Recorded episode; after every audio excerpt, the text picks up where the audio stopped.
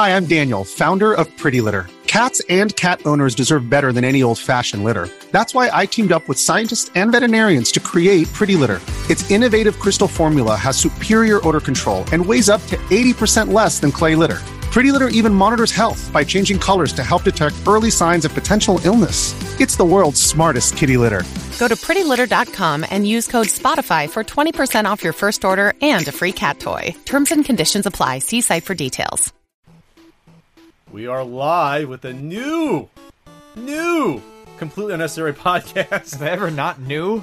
They usually are. For Wednesday, uh, March 19th, 2014, alongside uh, my compadre, Ian Ferguson. Howdy. My name is Pat Contri. We got a fun filled and fact filled adventure tonight for you. I don't know about fact filled, but it's going to be a fun podcast. We're covering lots of stuff. Uh, Walmart getting into the used video game market. Koji Igarashi leaving Konami. Uh, we're going to talk about video game collecting burnout. We'll be doing a little mini review, uh, talk about the iPhone slash Droid game Calculords by Seanbaby, uh, latest WWE developments, and your Q and A, and maybe a couple other topics. And also, we're going to be talking about auction psychology in regards to a recent uh, Stadium Events auction that just ended today. So, Ian, how's everything going on your in your neck of the woods? Good. We actually started planning things that would happen uh, for for uh, the wedding back in Buffalo. Oh, cool. I have to split it up into two, you know, two separate You're gonna things. you're gonna split the wedding like this podcast is split. right. Yeah, exactly. Why don't you just do it over Skype? You can you can. Do Oh, it. yeah, that'll or be- you stream it. You stream the wedding. Like we do the marathon. That'll be a good fucking time. no, uh, but I think we're gonna rent out a whole trail of cabins, and all my family and friends are just gonna drink and hang out in the woods for a night.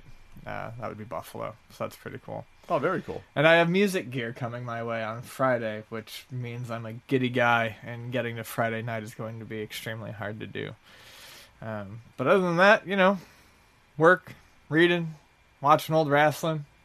WWE Network. You're just not stopping with that. No, I mean I'll put it. It makes great background noise. Like I'll I'll, I'll turn on something that I don't really want to watch, and then you know I'll be writing or I'll read or something like that, and I'll you know look up and watch someone you know pull off a sloppy suplex and you know go back to what I was doing. What's a sloppy slu- suplex? Uh, one like- that looks like shit. you one know? that doesn't ever get vertical. Just kind of wobbles the legs. right? Yeah, yeah. You got to help him out. You definitely got to help him out. Um, what's been going on with me? I promised it from the last podcast. I got it out before this one. A new uh, Pat the NES Punk episode. Random Famicom fun. Woo! I'm excited. You're you're so excited about that. I'll watch it maybe. next year. Yeah. Um, it's a semi dedication to Justin because I look at Famicom games I have that I've never really honestly never played before That before uh, uh, before doing them for the review.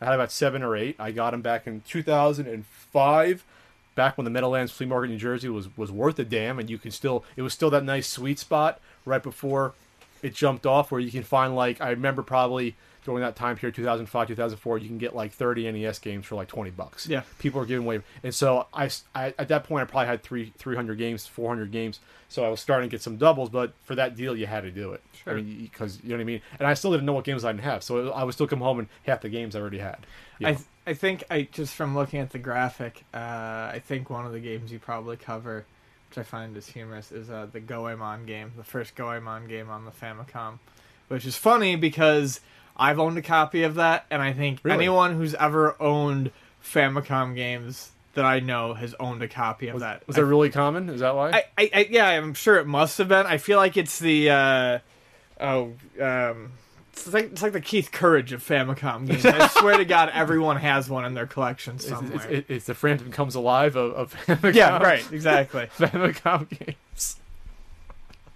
So, yeah, so I mean, I still got to reskin the website. Um, lots of good uh, content on thepunkeffect.com, by the way. Lots of good uh, videos and articles there. Um, so, anyway, yeah, uh, I booked a trip back to New Jersey. I'm going to go back to Jersey next month. It'll be fun. Uh, see my sister, see my friend AJ. If you've never seen AJ, or you've, you've seen AJ, AJ's been in my videos before. he likes Side Pocket. AJ loves side Pocket. So the funny thing about AJ is that whenever you bring Nintendo up, it's almost like a joke that he knows it is. If you bring Nintendo up at all, he'll always go, "Yeah, remember that game Side Pocket?" Even though he has said it twenty times before, so much so that Ian knows about the inside joke. And I still can't tell if he's just being a dick about it or he actually really loves Side Pocket that much to always bring it up. I feel like I pro- I I propel that uh, joke because anytime I see something side pocket, I think of AJ or I mentioned to Yeah. you, you know, does AJ need this box copy of side pocket? Yeah, and he even donated for us to play it during the last Yeah, NES yeah. marathon. Uh, speaking of NES marathon, we talked about it, it's probably going to be September. Probably, We're looking at late September now. That's that's kind of where we're probably. hopefully looking at like the 28th or 27th or something. So still a little more time before the wedding, so you're not going to be totally panicking. So, um, so let, let's dig into a, a pretty big topic that, you know, one one of the heralded members of the Konami team that worked on uh, the Castlevania series. So yeah, Koji Igarashi left um, left Konami, um, and basically at the same time went and did a GDC talk at the Game Developers Conference talk about you know uh, types of games he likes to make, and um, it's. I I don't see it as sad. I see it as a very good thing for the Japanese game industry.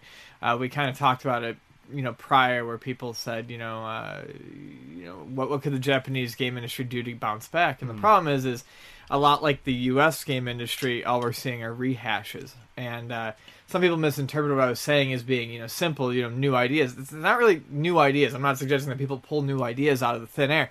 You know, they need to go back to p- developers need to go back to doing what they're comfortable doing. Koji Igarashi got stuck for t- now. Koji Igarashi is the guy who he didn't create Castlevania, but he very much popularized it in the '90s. Uh, the, the Metroidvania style, the open, like The exploratory story, The one, the uh, ones style. like the ones in the DS. The, the the ones on the Game Boy Advance, uh, Symphony of the Night, um, yeah, the DS ones, exactly. And uh, you know, he gets stuck for two years making mobile games, and he can't do it. And why can't he do it? Because it's just not what he knows. It's not what he wants to do. So he keeps trying, and they keep canceling. So finally, he says, "You know, what? I'm done. I'm gonna go. I'm gonna branch out on my own and do and do what I want." You, you think a company like like Konami would recognize the talent they have in their employees and that Hmm. worked on one of their biggest franchises? But Might have. I mean, Konami is no better than Capcom or any of the other big guy, uh, Square Enix out there. Who are, the the disconnect between what they want and what they think the fans want is just it's it's massive. So this is another one of those big names like Keiji Inafune, uh, the guy who created you know Mega Man. Um, another one of those guys who's going to go out. He's going to start his own, uh, you know, his, his own startup, and he's going to make what he wants, and it's going to make the fans happy. And it's probably if if, if the Mighty Number Nine Kickstarter was any indication, Yeah. it's going to make uh, Koji Igarashi money hand over. Over fucking fist. I mean, he's he's not going to have any problems. And you know, people were already, uh, um, people were already coming up with like Names hilarious, for it? yeah, hilarious names. You know, for you know, um, Castlemania was yeah, one yeah, that I I, was- I was really liked. say, you know, it's gonna be like Castlemania, a guy with the whip. That's not. It's gonna be like Simon Belton or something instead of Simon Belmont. But what I think is sort of telling is to hear um, him talk about his leave. You know, there wasn't a lot of animosity from other people on the same level as him, people who worked with him. Everyone understands. Everyone gets it. I think the the corporate structure of, of Japanese game development is in very real danger, and uh, you know the whole time they're making these Shadows of the Damned games, you know everyone keeps saying we want a traditional Castlevania, and Konami won't let them make it. So what happens? Well, their games come out, they get bad reviews, they don't sell very well, and the person who could save them, they've already scared off, they've left. So these companies really have to start thinking about how they're doing business here because they're going to lose all the creative talent they have. And, and, plus the veterans that were there that know what makes a successful game or franchise, and maybe they can help. You know, you have a lot of people getting to getting into the industry, and maybe it'd be helpful to have a guy that's been there for three console generations. You know what I mean? To, Right. To sort of mentor. And now those guys are gone. Yeah, one, you- one major player from Capcom, one major player from Konami, the biggest franchises of each, arguably. Well, I don't know Yeah. the exact staff, but you know that was always the joke with Final Fantasy. Is people are like, "Well, why is Final Fantasy, you know, not doing great these days? Why is it garbage? You know, why is it different?" And it's because, well, Final Fantasy is just a name. Anyone that this the current, te- you know, people I think tend to think of these things as you know books written by authors. You know, the team never changes. The No, team is constantly yeah. changing, and anyone who is involved with the Final Fantasies that most people love and remember aren't there. It, so it's it's not just that their hands aren't in it, but unfortunately, like you had mentioned, um, there's no guiding forces. There's no one to learn the ropes from. You know, so basically, like here's Final Fantasy. Here's a bunch of assets you have to shove in there: Moogles, Chocobos, you know, that sort of thing. Make a game, and they don't know what to do with it. So how do the how do these big companies do they get startled by this? How do they how should they respond? Should they You know what I mean? Like, how can they, I guess, foster a culture where they want to keep these guys there and productive uh, and and creatively fresh, so they're not working on mobile games that they should guys that have been working in the industry for 20 years should not be working on a mobile game. Well, you know, a lot of the a lot of Japanese game development is mobile focused, but it's all mostly crap. I mean, you can look at the new Dragon, uh, the new um, uh, Breath of Fire that's coming out. That's mobile with in-app purchases. Uh, you can look at the new Mana game that's coming out. That's going to be mobile with in-app purchases. Um, makes a lot of money over there, but it's not what a lot of people actually want to play. I don't know what can be done. I'm not going to pretend to be an expert on uh, you know Japanese business culture, but we all know that it's slow to change and it's Sure. very uptight. So it's going to take, I think, a few more of these guys leaving, and it's probably going to take a big giant toppling like Konami or Capcom or to, Square to either to maybe not go under, but to actually be humble to the fact that they're really in bad shape. Right, exactly, and I, you know, I don't know when that would happen. I, I sadly, I feel like we're still a pretty long ways off from that. You think so? But I, you know, it's going to take something like that, I think, to, for to, for a, a big change to happen. Well, Konami's still on my shit list because they bought out the Hudson Soft properties like three years ago, four years ago, and still haven't done anything with them. Well, they, no, like they canceled everything that was happening with them. And didn't do anything after that. Anyway, that's a whole other issue. But Yeah. It's a whole other ball of wax. so, anyways, it, you know, it, it's. I, I don't look at it as a shame. I look at it as a good thing. I I hope only good stuff comes from it. He even specifically said, uh, this is well, this is unlike a lot of startup or guys who leave in search. startup, excuse me, he doesn't want to go directly for PC. He wants to make these games for consoles. He wants to give console gamers the games that they want. So, you know, we get enough of these guys making enough money, and we start seeing these things on modern systems. I'm expecting we'll see them on portables more than anything. Uh, that's cause for celebration. Well, here's his, his statement. I've decided to break out on my own to have the freedom to make the kind of games I really want to make, the same kind I think fans of my past games want as well. Leaving Konami was a big decision, and not one I took lightly. I spent my entire career there, made many friends, and had a lot of great opportunities. But I hope all the gamers and fans who have supported me in the past will join me in being excited about one what comes next. Wish me luck. Yeah, he, he's got a game. Yeah, the first thing he's yeah. gonna do is make Castlevania. I mean, or, or, or whatever it's called. I know. But, I mean, that's funny. exactly what he's doing, and that and that's great. I can't wait. That, that's going to be. Um, yeah, and obviously, I think the copyright rules are a little bit looser in Japan. That you can get away with it a little bit easier. That's Sure. why my number. I'm sure it'll be- yeah, down yet. It- It'll have a different name and a different main character, But but, it'll be it'll, it'll be gothic toned. You know, Yeah. just like Mighty Number Nine is robot based with Robot Masters. Yeah. It's gonna be Castlevania, and you know, by it's it's gonna be the same. So that's good. Well, Um, we wish him luck, Koji Igarashi. You know, look forward to your Kickstarter next month. Yeah. All right. So I don't know what would be the, the next best thing to jump into, but since it's just uh, it's at the top of our list, we might as well cover it. Um, it's been reported that Walmart is going to start buying and selling used games. Yeah. Um, this, I think, just to get it out there, especially because there's been some closures in our area. Uh, this, this There's been some bet- ga- GameStop closures. Yeah, there's been some GameStop closures. one in our closed area. near us. Uh, this this is uh, I don't look. It didn't work for Best Buy, but Walmart has way more money behind it. This could be very bad for GameStop. Oh yes. Why? Because the, the, the, here's what happens when, when when you work in a buy sell GameStop- trade business. Okay, GameStop should be shitting their pants. small places like us, Luna Video Games, can give more and charge less because we have less overhead. So our profit margin, even if it looks different on paper, is actually bigger. Mm-hmm. Okay, and then something like Walmart, they just have all the money in the freaking world to throw at this stuff. So even if it's a, a, a small loss for them, if it's getting new customers into their store Exactly. for new reasons, then it's going to make them more money in the Well, long run. GameStop is in this horrible nebulous middle area. Let's back up and, and say what Sure. exactly they're doing. Um, so it, it's going to be looks like newer systems. Um, they're going to be using an intermediary called CE Exchange, which deals with uh, trade-ins of electronic products and like cell phone stuff. It's just that's just from what I understand. That's just for refurbishing. That's that's something that But it sounds like they, they probably have a relationship with them already because they already because they already accept used electronics for credit. oh, I didn't know that. Um, so I think they're probably just going to beef up on that. Yeah, the trade-in plan. This is from New York Times. The trade-in plan is an expansion of a program through which Walmart gives customers credits for used tablets and smartphones Oh, right. that they can apply to new devices.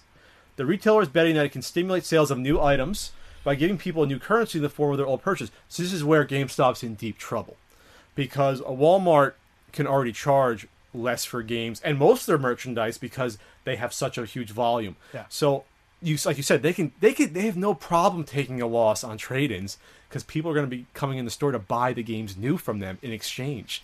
It's like Well, they're taking away they're taking away a double market because they're taking away games uh, from GameStop there that are going to be put on the on the shelves that are no longer going to be put on the shelves, and plus they're getting those new game sales back that GameStop's not going to be getting. Well, and the other thing is, and this is the big thing, and, and, and this is where it could have. When Best Buy started doing it, it could have been dangerous, but Best Buy is Best just Buy too much trouble. like. Well, you know, Best Buy's run like crap and it's in trouble. But this is the big thing.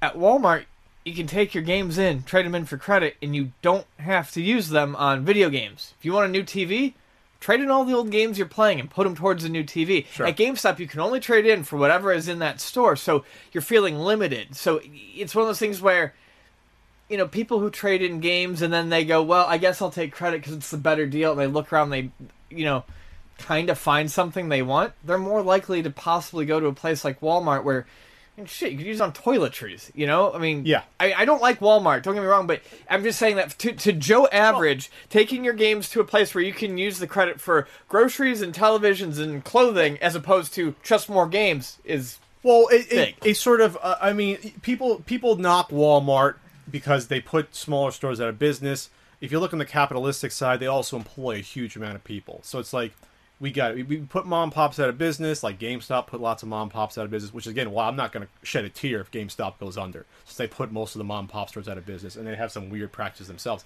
But Walmart's now one stop shopping. Um, and Target's sort of the same way too, but Target's a smaller, degree. But Walmart now, you can go to Walmart, buy your electronics, buy your do all your food shopping. You can go see doctors. A lot of like a lot, a lot of like these like like even like uh, nurse practitioners are going to be in Walmart in the future. You can go get a medical checkup and get your eyes checked up. It's literally going to be like your one stop for everything. And why isn't this not a national uh, a, a natural progression? Use game sales. Why not? Game sales are huge. Why wouldn't Walmart do this? Yeah, I find I find the Walmart entity terrifying, but I mean, it makes it within the world of Walmart, it makes perfect sense for them to start taking used games and selling used games. Yeah. And like, like I said, it's going to be the scale. So maybe in the future, then we're, we're not only going to get like the, you know, GameStop exclusive level on the new PS3 game. Maybe you'll have the Walmart version. I think there actually has already been that. Well, there you Yeah. go. So why not? It's it's all fair. GameStop, all's fair in love and war and capitalism. You know, and like you said, people that even maybe have a mom in the Midwest or wherever else. Um, that never even knew this was a, a concept to trade in used games. She's going to go to Walmart, see big ass signs there. Hey Johnny, your your games from last year, we can trade them in. Yeah. Maybe it never occurred to them to go to a GameStop since they're already at Walmart, like you said. It's a part of their their journey. So GameStop, if this really blows up, game and they get the word out Walmart, GameStop's in deep shit.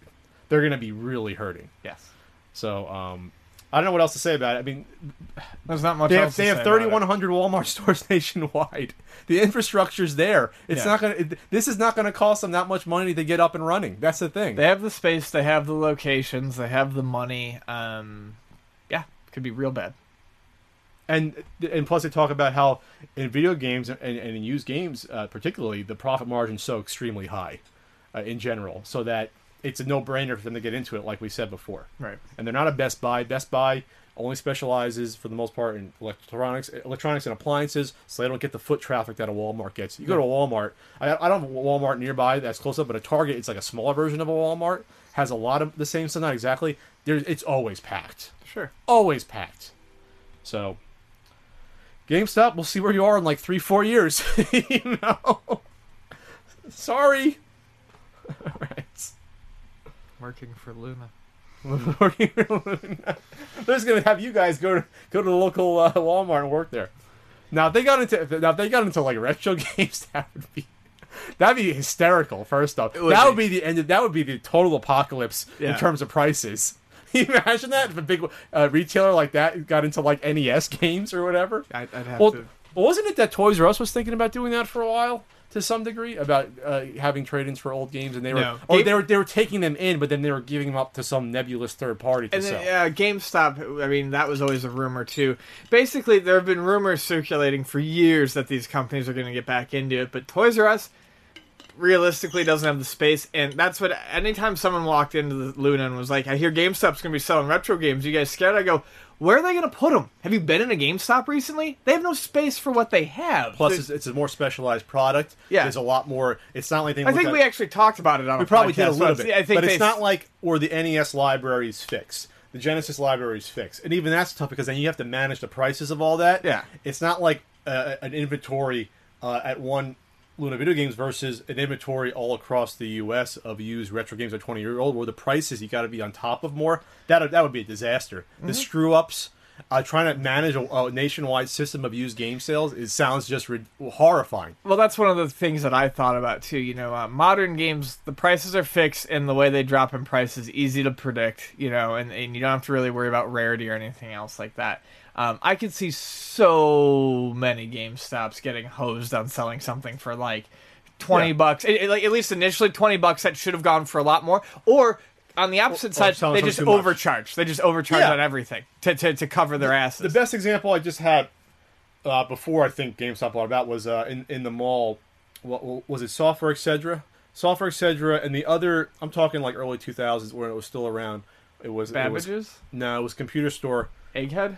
No, even a little bit later than that, where it was like Software Etc. was still around in this other store, uh, which could be still around. That they they had some used games with like a sticker on them, but they would be charging whatever, like you said, they'd be charging like five ninety nine for Super Mario Duck Hunt. And this is like twelve years ago. They'd be Right. charging that much, or they they really don't know what the price the games at. Yeah. they're just slapping almost an arbitrary pli- price on them, and there you go. We're just selling it just to have some sort of inventory, you know. So GameStop, uh, if this really comes to fruition, this could be your death knell. You already closed a bunch of stores, GameStop. You might be closing a lot more. You'd be joining Radio Shack and closing up a bunch. All right, know. we're repeating ourselves. Let's move on. Hey, you, they, hey, they, they screwed up my FuncoLand experience. I don't care what happens to them.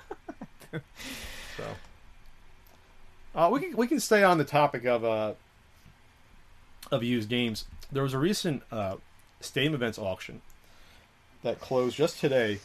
Um, it was for a loose uh, Stadium Events cart only with a case, a repro case. No, it doesn't add anything. No, it doesn't. It went for fifty six hundred dollars. Um, that that's kind of surprising for a couple reasons. Uh, well, Stadium Events has been on the rise the past, I say, three years, where it was like a thousand dollar game. Then it went to two thousand dollars, and three. So I think the last few went for like three grand or a little bit below three grand. Um, this was a charity auction. It said for charity. I'm not sure if that was set up with within the auction itself, but I'm more focusing on the final price and the amount of bids going on on this. Uh, now, Stadium Events don't come up for auction. The NTSC, you know, U.S. North American versions don't come up for auction too often. Maybe like a couple times a year, um, three times. So there's a lot of weird looking bids going on. There's a lot of bids from people. There's one person has a feedback of one. That's always a good sign for a high price item bid. It's from 800 3,800 to 3,900 to 4,000 to 4,100 to 4,201. Yeah, and there's also a person with a with a five, and they're bidding the last literally minutes of the auction. So it's a little hard to track how the bid system. Obviously, in eBay, it's automatic bidding based upon a second place sort of thing, where the second place person will bid up the first one, the invisible ceiling of the first place bidder. So, shill bidding. It probably occurs here. It occurs more than people think. Uh, what people have to realize about shill bidding is that it doesn't necessarily always mean that the shill bidding um, won the auction price. The fact that it exists anywhere in between is bad, and this is why. And this is something that's never brought up, even by people in, in the industry. Uh, there's something called uh, it's called auction psychology. Uh, what what that means is this: when you get into an auction, and I've been in live auctions at, at um, arcade auctions, I've seen it for myself. Besides eBay auctions, I've I've I've probably done two thousand transactions on eBay in the 50, I've been on eBay since '98, so that's like 16 years. Oh my god! When you get into an auction, and this is what some articles you look it up, and they've done they've done research on this. There's there's studies on this.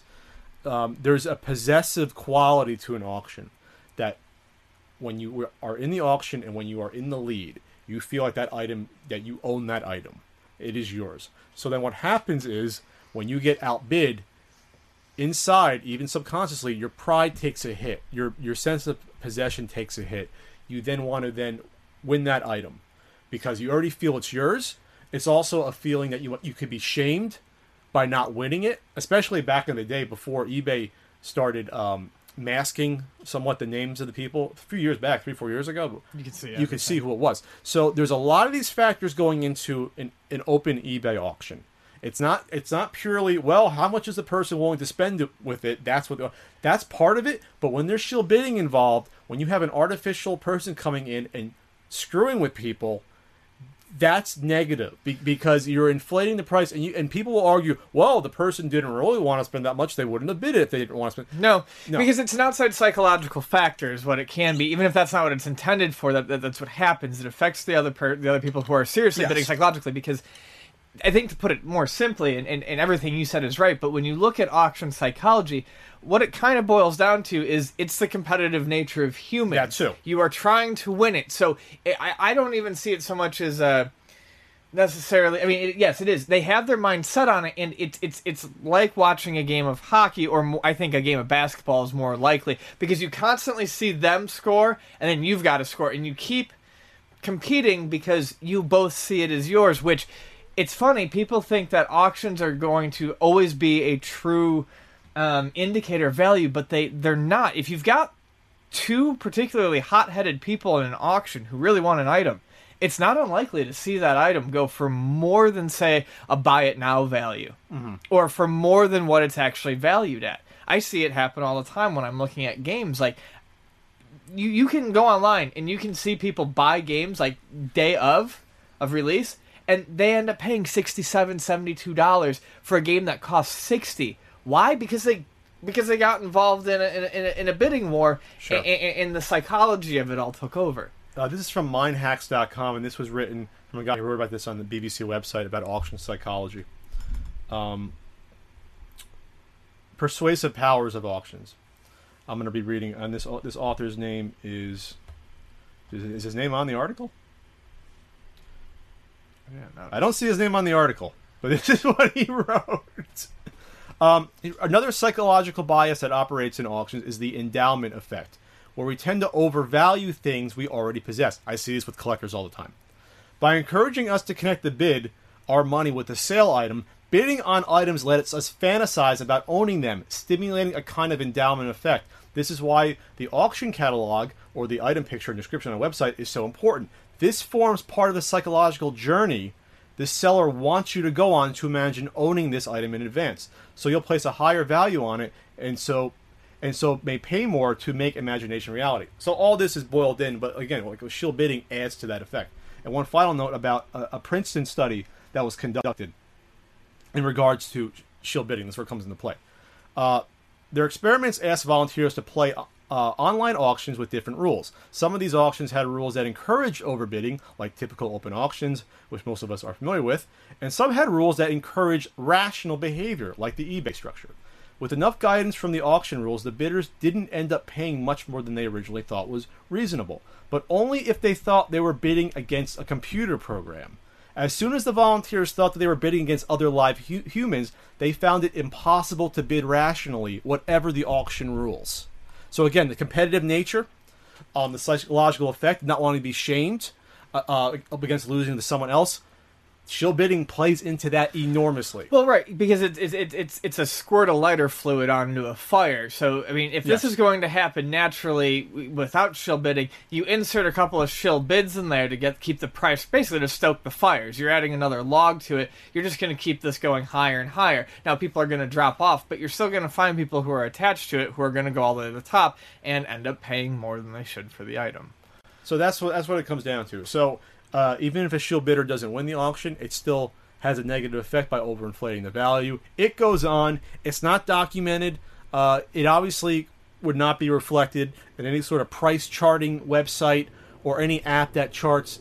That's not in there because again, that's a nebulous sort of uh, data that's in the middle somewhere. Like okay, maybe it bumped the price up from fifty to seventy-five and ended up at eighty. You know, you're not going to know who that second or third place uh, bidder was. And that's not going to show up. So uh, to people out there that that you know, there's even people that you know sort of follow the prices. Just keep that always in mind when when these things are valued. That plays an effect. And I'm, I'm not saying it can never be avoided between natural humans, as that Princeton study shows, but the fact that the shill bidding helps overinflate the prices. That's why it should be cracked down on more. But unfortunately, it's tough to do that. I'm not sure, if that means you have to place a rule on eBay that for high priced items you have to have a minimum number of feedback, which would be nice. Or there are some auctions that for high priced items I do you, you do have to be pre pre pre pre approved. I was gonna say I know in the past they did that. If they if, if they don't do it now, That's up to the okay. that's up to the to, the to the person selling it. So for those people, you know, that if they're running a true auction, they're being fair. That's great because shill bidding can exist in you know real life uh, to to some extent because if you get stuck with the item, you know, in person, you got to pay for it. It's legally you know binding. You know, in person, a lot more than on eBay where you can worm your way out of it. So there you have it. We've all been a victim of shill bidding, whether or not we probably even realize it when it comes to retro games. And just you know, just kind of talk about it. I don't think it's, the issue gets raised enough, and it's fascinating. I, I love the psychology of stuff like this. Sure. And I would like to talk about the hard driving proto just because I played it. Oh, you want to talk about that real quick?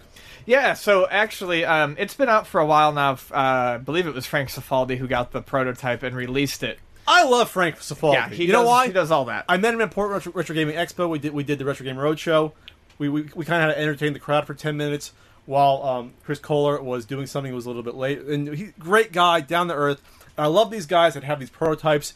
Uh, guys like him, Steve Lynn. They spend a lot of money on this and then release them. yeah, They don't hold them for hostage. the, for the good of for the good of the people. they don't who hold them hostage them like like some assholes that'll just hold the game hostage and demand a, literally like a ransom to have it released to protect my investment. You know, even though you don't own that fucking prototype, Right. You own the physical So- copy, you don't own it. So, Anyway. uh, it said anyway. So these guys put these so out there. so yeah so. He he got a hold of the Hard Drivin' prototype and put it out on the NES. Uh, put, uh, this was an Atari. Atari arcade game. Uh, yep, uh, it would have been a Tengen cart. And uh, my buddy uh, Lincoln actually put the finally he said the the documentation that was released with it when trying to put it on a Tengen cart was wrong. So him and some people figured out the right way to get it on there, and he you know put it on a Tengen cart and brought it over to my house What do the you other? The, night. the documentation was wrong. I'm like what you had to like.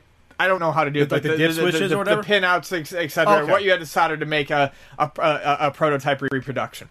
So, anyways, after two tries, he, he gets it and he brings it over, and we start playing it. And Hard Driving is one of those games that I always liked in the arcade. I'm looking at Um, not because it was necessarily good It or I was- was good at it. it was a- just it was realistic. It was neat. Well, no, it was just neat. It was cool, Wasn't it somewhat realistic though? It's At least more, somewhat- more than usual. somewhat, but you know, Oh, I'm, the- I'm thinking of Test Drive, yeah, maybe. well, they're, they're kind of the same game. Okay. Um, so hard driving, slow with the loop and the jump and the early, early polygonal graphics. It, it, it- for for view- for people out there, if you're not looking up what, what th- think of a flight simulator but on the ground. kind. So, anyways, he brings it over. We pop it in, and the the prototype is actually uh, incredibly complete. There's some bugs for sure, but you can pick between the speed course or the stunt course.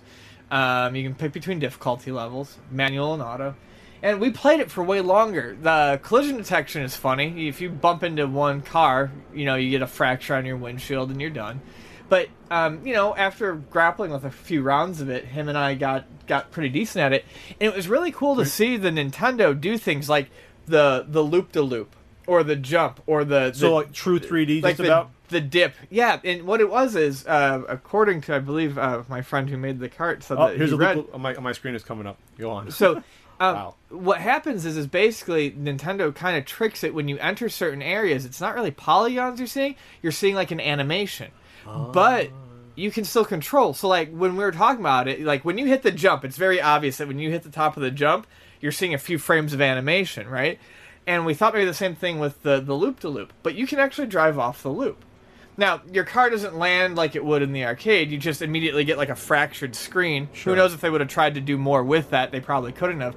But uh, just a really impressive prototype. And like I said, it's not it's not immediately accessible, but once you play a couple rounds, you, you get the hang of it. It's hard to drive at first. Yeah, I, I would just You urge sh- people to check it out. Is there manual and auto shi shifting? Yeah, and I options? found auto to work the best, and on turns you just uh, pump between brake and gas, and you know it gets you around pretty cool. All the cars always come at you in the left lane, Okay. and the prototype said they're fairly easy to avoid. It's just two races basically, and that's it. You're not even competing against people. You're just going. Just like it, it's all time attack. It's just like the arcade. You know, you got a, a course that's built for speed, and you got So, one that's yeah, stunts. I can kind of see how this never came out then because that seems like a pretty. I mean, even technologically it's cool, but it's not a whole lot to do then. It's just if it's just two racetracks, right? Yeah, but it was it was it It's was just neat to interesting. see. So you know, um, just kind of a random topic, but I was amazed by how long we played it because I think we probably played it for about an hour and fifteen minutes, just Really? seeing who could get the best. Is the time. sound effects cool for the driving?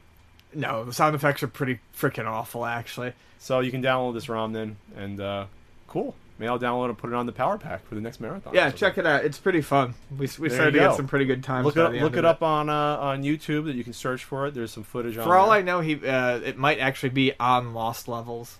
Okay, well, yeah, It might be. I mean, he released it, so it might be available on Lost Levels. good for Frank Cifaldi, my pal Frank. Um, but yeah, so that was cool. Um, By the topic way, that's been oh, go- go for it. I was gonna say, but, but by the way, um, if you want to do Q and A, see you podcast hashtag. I'm gonna put that out because we're about halfway through the show. So something that I've wanted to talk about lately, and I, I don't know where to start. I don't even know how much of a topic it is, but I'm experiencing some burnout, and I don't even know if it's burnout. The burnout already happened. I'm referring to collecting burnout, Game collecting. game burnout. collecting burnout, and uh, it's it's not with all systems. You know, I think. You know, I kind of want this to be a more open discussion. Hopefully, people will comment in the uh, in the comment section or take it to Twitter. But you know, you know, have you ever just found yourself at at the end of your interest with a system, no. or, or at the end of owning? Let me say, not not not playing, but owning things for the system, because that's what's happening to me with Nintendo. I started collecting Nintendo, bought a ton of it. Right, When, when, what, what year did you start? ninety eight. So about the time I started to start buying stuff. I had, you know, my games from being a kid, but 97, I would say probably 97 was when I started buying games from my friends at, at, in high school. And then, you know, 98 was when I started buying a lot. And, you know, young kid, tons of money. Not tons, but like I worked my, I, I had my own job and I had no rent. That's what I mean. So, So all, you- all you- of my income was disposable disposable. income, which is where Yeah. collecting comes from. all of my income was disposable. I just started buying everything because I wanted this full set, and I created this monster, and I, I I pared it down many years ago, about three four years ago, to about hundred games, What, what was it at its peak? four twenty five That's a good collection, or four hundred. and you got most of that without even eBay, right?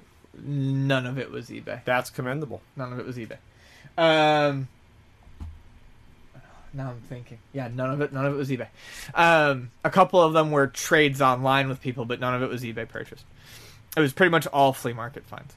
So Very you know. I pared it all down, and I was like, you know, these are the games I want to hold. But I just find my here's the thing: I find my love of going back and playing old games growing a lot more. I find my attachment to the physical object Less. less, which is strange because it's, and this is why I'm what I'm so confused about.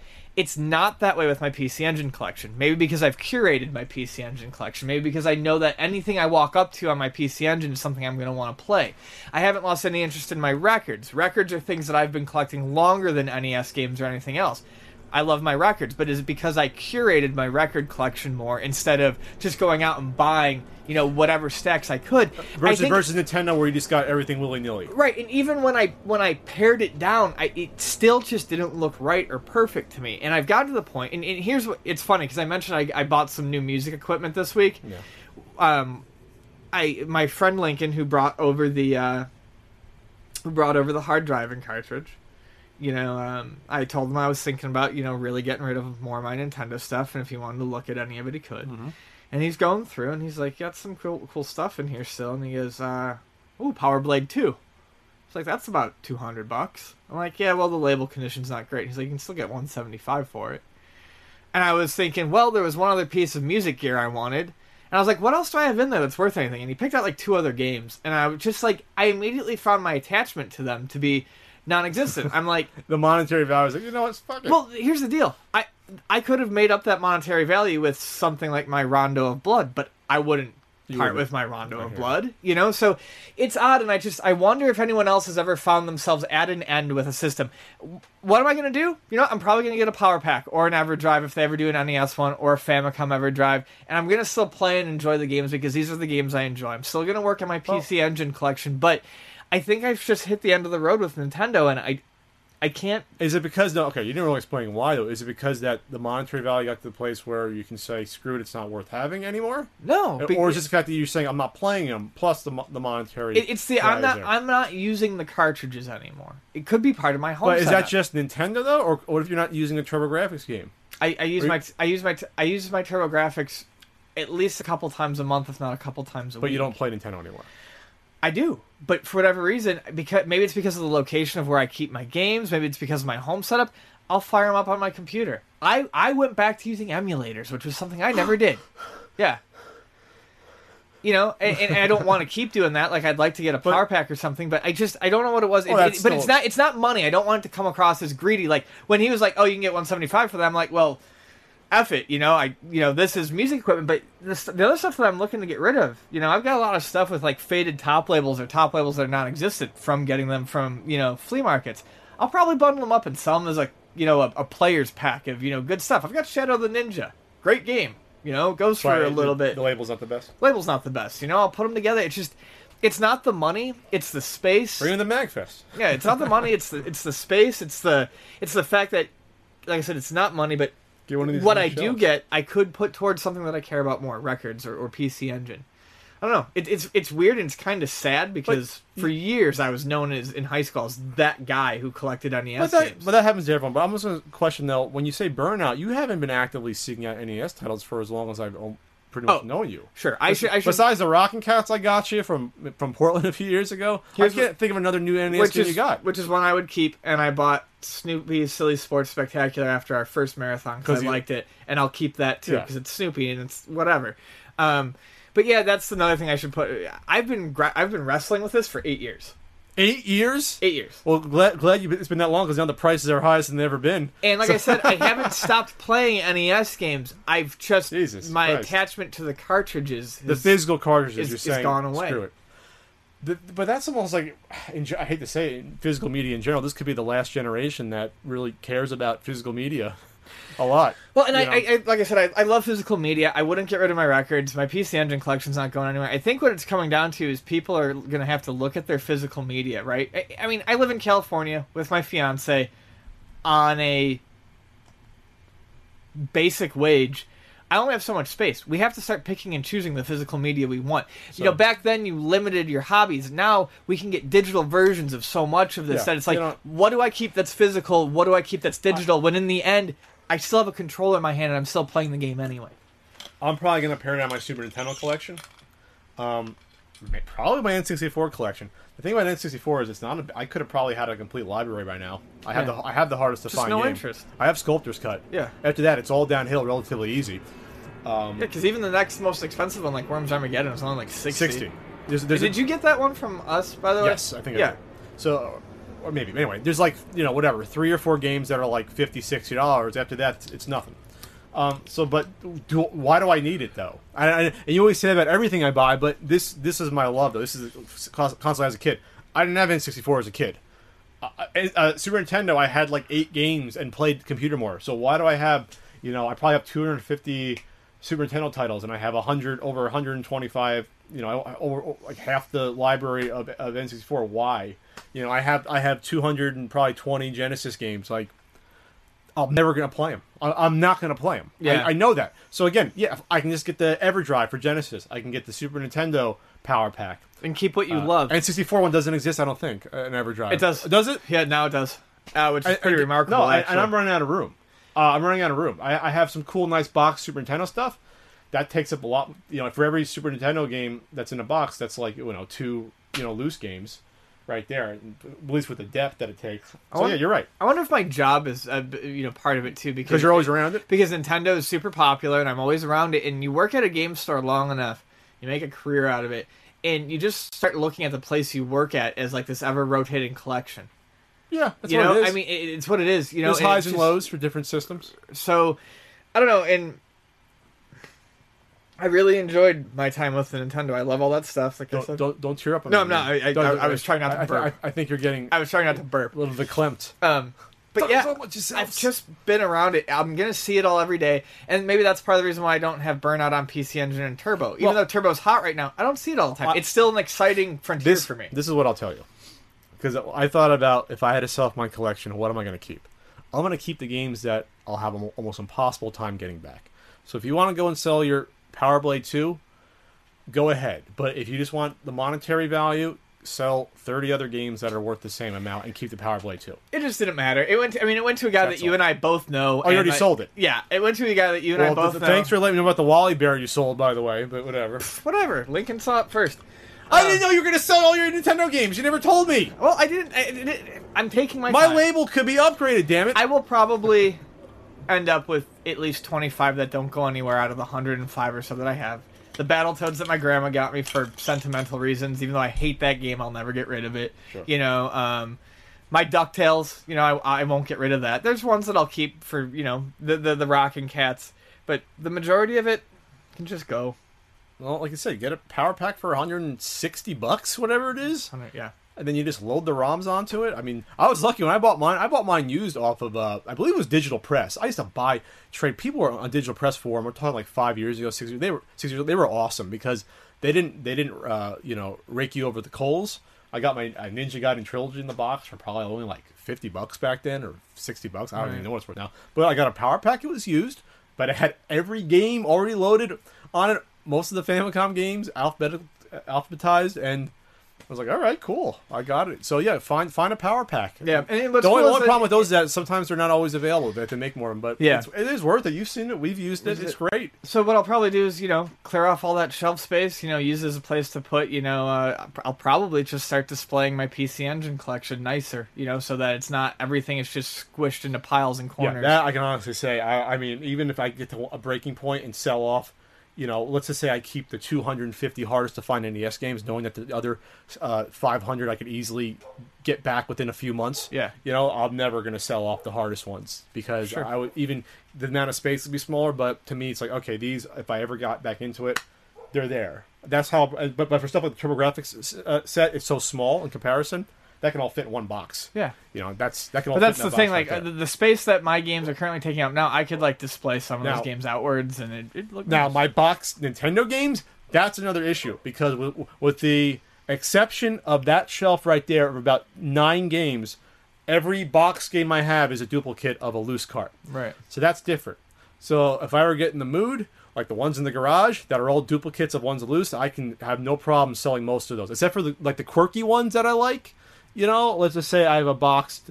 You know, uh, I don't know. Give me an example. I, I think I have Deja Vu in the box. That's a cool one. But a box version of Wheel of Fortune, I, I don't care Right. about that. I'll sell that and get the whatever the six bucks for it, or or, or the boxed you know uh, box goal I have. You know, you, you, you know what I'm saying. So, but I have tho- those out there that are going to be gone. So it's not for me. It's not really burnout, but now it's like my buying has slowed down. Believe it or not, you may not believe that, but for yeah, don't roll your eyes. But I'm buying less on eBay. not only because there's less to buy, I have less space. There's less I want Yeah. because because you get to that point, you know, you have a decent amount. Well, I hate to. I hate, and this will be. I think we can maybe leave it off on this. So we can. Move gonna be on, but negative on me. I, I, no, I'm not. I'm not gonna be negative on you. I think part of it is uh, you bring up an interesting point. I think part of it for me is uh, Getting older is that part of it too? I'm getting older. I want less. You want less. I, I, don't I, I, like I don't want as much and, and this is something that's gonna sound weird but um because I, I mean I, I talk about but I'm bipolar right? Okay? I think a lot of collecting like when I was younger when it was uh, when when when it was more there like a lot of collecting a lot of the early collecting was you know manic buying up of this stuff. And as I get older, as these things get more under control, as I take care of myself and things, I just find myself wanting less. The urge to add, add, add. Well, Even my records, which I love, we- I add like two or three or four or five a month. You know, it's not like I'm buying. You know, I used to go to the flea market every weekend, and I wouldn't leave until I found ten or fifteen games that I wanted to add to my collection. Well, we, we never spoke about this, but how much of collecting is obsessive compulsive? well, uh, and OCD uh, people, obsessive compulsive disorder, people that are prone to that or have that, a lot of those people are collectors. I can't I can't Uh, talk f- for everyone, but I mean, knowing me and my issues, my OCD, my bipolar, I think a lot of my collecting and why I collected for so many things for so long before I put an end to it was obviously part of mental. Those people that have, uh, you know, the people that own, I don't care if I'm stepping on toes, the people that own 10 Donkey Kong Juniors in the box, that's OCD. Sorry, it is. Yeah. There's no reason to own 10 box complete copies of a game that's that's hard to find. Or, Yeah. or, or that have like 30 golfs in the box. Sorry, there's no reason for that Sure. besides it's a mental thing. Yeah. You know, um, so I, I think it is, uh, collecting attra- attracts those type of people in general because it's a need to wanting to keep going with something. With collecting, That's really what collecting is. You just keep getting stuff and compiling, and there's really no rhyme or reason. When you really boil it down, there's really no rhyme or reason for me to have all these games. I totally understand that. I think that's almost what happened when It's, I, it's just, this is past nostalgia. I'll be the first. For, if this was nostalgia, I would have stopped on the games that I had as a kid, which were only about fifteen. Yeah. Add up the games I might have rented as a kid, which were maybe fifty, 50 games I rented, And just- and, and then add the games, add the games I might have played for my friends. We're up to maybe hundred, and then you stop. Those were the games I played as a kid. I played hundred different NES games as a kid. It- I didn't play seven hundred and fifty Yeah. games as a kid. and mentally I You think know. I think that's another thing. Like when I go and I look at my NES collection, even the remnants of it as I'm getting rid of it, I'm like, this is just. I didn't need to do this. this is, this is Yeah. just a memory of a time like Yeah. what was that? You know, and then, and then I think that's also probably why I'm so positive about my record collection and my PC Engine collection because everything was bought with with a thought in mind. I look at this more as an accomplishment at this point versus anything else. Sure, it is. And not, and not to not Fucking perseverance of some sort. It's perseverance. this isn't some some some guy off getting an e- instant. I call instant eBay collections within a year. Oh, I got Yeah. 700 NES games in a year. Buy them on eBay. You want me to be happy for you? This took. You know how many years of walking around flea markets and thrift stores it took to get this? Going to FuncoLands and digging through, and this took a lot. I remember trying to get Bible Adventures for a year just through FuncoLand, not even eBay, and going back to the same stores looking for it time and time again until I finally saw that goddamn game on the shelf. It was probably right before I started to use e- using eBay. So yeah, it was probably like '98, early '98. All right. you know. So Now we sound like cranky old timers. no, I'm not gonna be cranky. I, I was go. The point is, I earned this, and that's probably why I'll never probably give it up because I earned it the hard way. All right, believe me, I understand. Like I I- Whippersnappers? I, ne- I never, I never used eBay for an NES game. Use it all the time for PC Engine games. And All right, porn. moving on. And porn. uh, cartoon porn. Um, Okay, that's too, too much information. It was fine just on porn. Then you got to go into hentai. I, I had to. is it hentai or like Fred Flintstone porn images? You know, like hentai. I had to grab that ball, intercept it, run it through the end zone, out the gates, across the street. no, I looked at where it was a fumble on, on like the two yard line. Latest WWE developments. Let's get this one out of Okay. the way. So we've been saying since the Royal Rumble that horrific event how they've been totally uh, mismanaging Daniel Bryan's uh, push in SummerSlam, the most popular wrestler in the company, probably the most popular wrestler since arguably when The Rock and Stone Cold left in around 2002 2003. And they've totally been mismanaged his push. They haven't given him a true, as Steve Austin says in his podcast, the green light push, meaning the, we're putting everything in the company behind you. Right.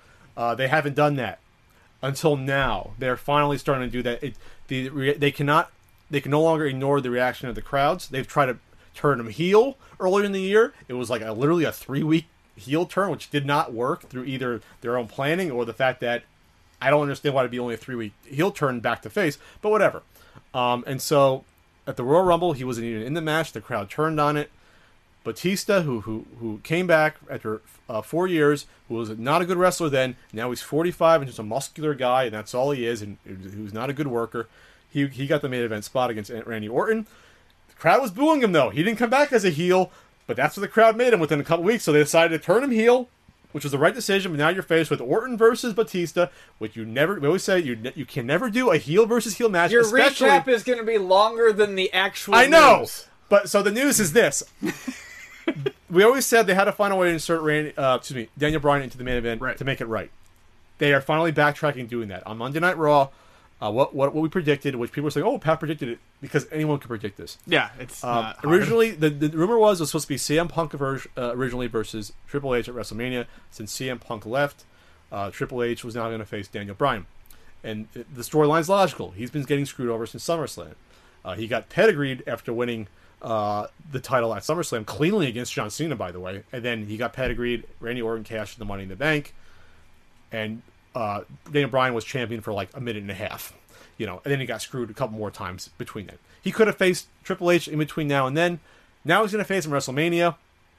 And the stipulation added, uh, Randy Orton actually had like almost like an Occupy Wall Street thing. It was Orton? Excuse me. Daniel Bryan had like a had like an Occupy WWE Raw thing where they had people in shirts come around the ring, like 50 people, with him in the ring saying, "I'm not going to leave the ring until you give me what I want, which is to match at you at WrestleMania." Triple H acquiesced, begrudgingly saying, "You're a B plus player. I'm an A plus player. I'm not going to waste my time with you." Then then Daniel Bryan added, "If I win our match at WrestleMania, you're going to insert me into the title triple threat match at it's going to be triple threat at WrestleMania 30, which we all, we predicted it would happen. Yeah. So they're going to do that. And then the past Monday on Raw, Triple H said, if I win, I'm going to be in that triple threat match. And Stephanie McMahon's like, what the hell are you thinking? We have a family. You can't be a wrestler again. But then um, it's it's the best they could have done to to salvage Daniel Bryan not winning the Royal Rumble like he should have, let alone not being in it. It's, they finally realize their mistake that this is the only option they really have.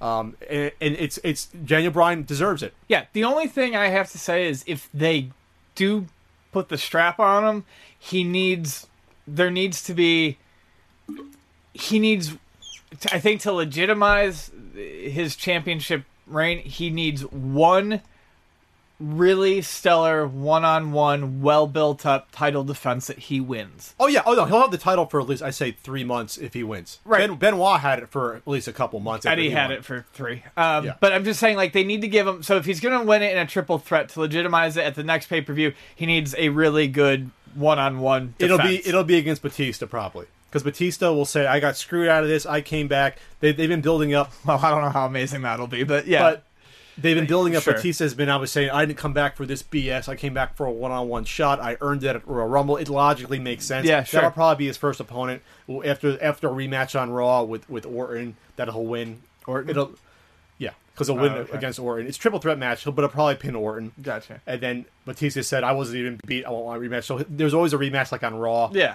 against the guy. They'll lose again. But um, yeah, he'll have it for let's say three, four months. Hopefully until SummerSlam. That'd be nice. A nice five, six month reign, which we, which would be nice. Um, and what what was interesting is that the buildup is now now before there was no interesting matches. Yeah, Lesnar Undertaker. That's going to be interesting, kind of. But the beatdown that Triple H gave Daniel Bryan on Raw uh, was one of the most brutal ones I've probably seen since the Attitude Era. It was brutal because for a few reasons.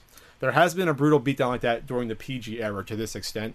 The PG era started, I think, like 2000. they, they used a chair shot, right? I mean, that's Not just that, to the head. that's yeah, that's And those were explicitly banned. banned. Yeah. So what happened was he had fake cops come out. Uh, tri- uh, Stephanie had fake cops come out and handcuff Daniel Bryan. So Triple H was trying to say, "No, what are you doing? Don't throw him out." And then he, he revealed that he was in on it and beats him up for. Uh, uh, it was like that un- the, that uncomfortable length of like a ten minute beatdown. Like an old school NWO beatdown. but no, no, beyond that to the point where even like the heel announcers are going, okay, that's enough. Right. Like JBL's like the heelish announcer saying, okay, that's enough. This we've gone too far. Like he was like, um, you know, thrown across the table, handcuffed. He was body slammed, handcuffed onto the the announce table. Like that's even dangerous for his arms, you know, Yeah. stuff like that. And then um, holding him for Stephanie, and then Stephanie's uh, McMahon slapping him. It's funny. Uh, he's trying to fight back then, Bryan. He goes, he goes to Stephanie McMahon. You hit like a girl. It's actually really funny.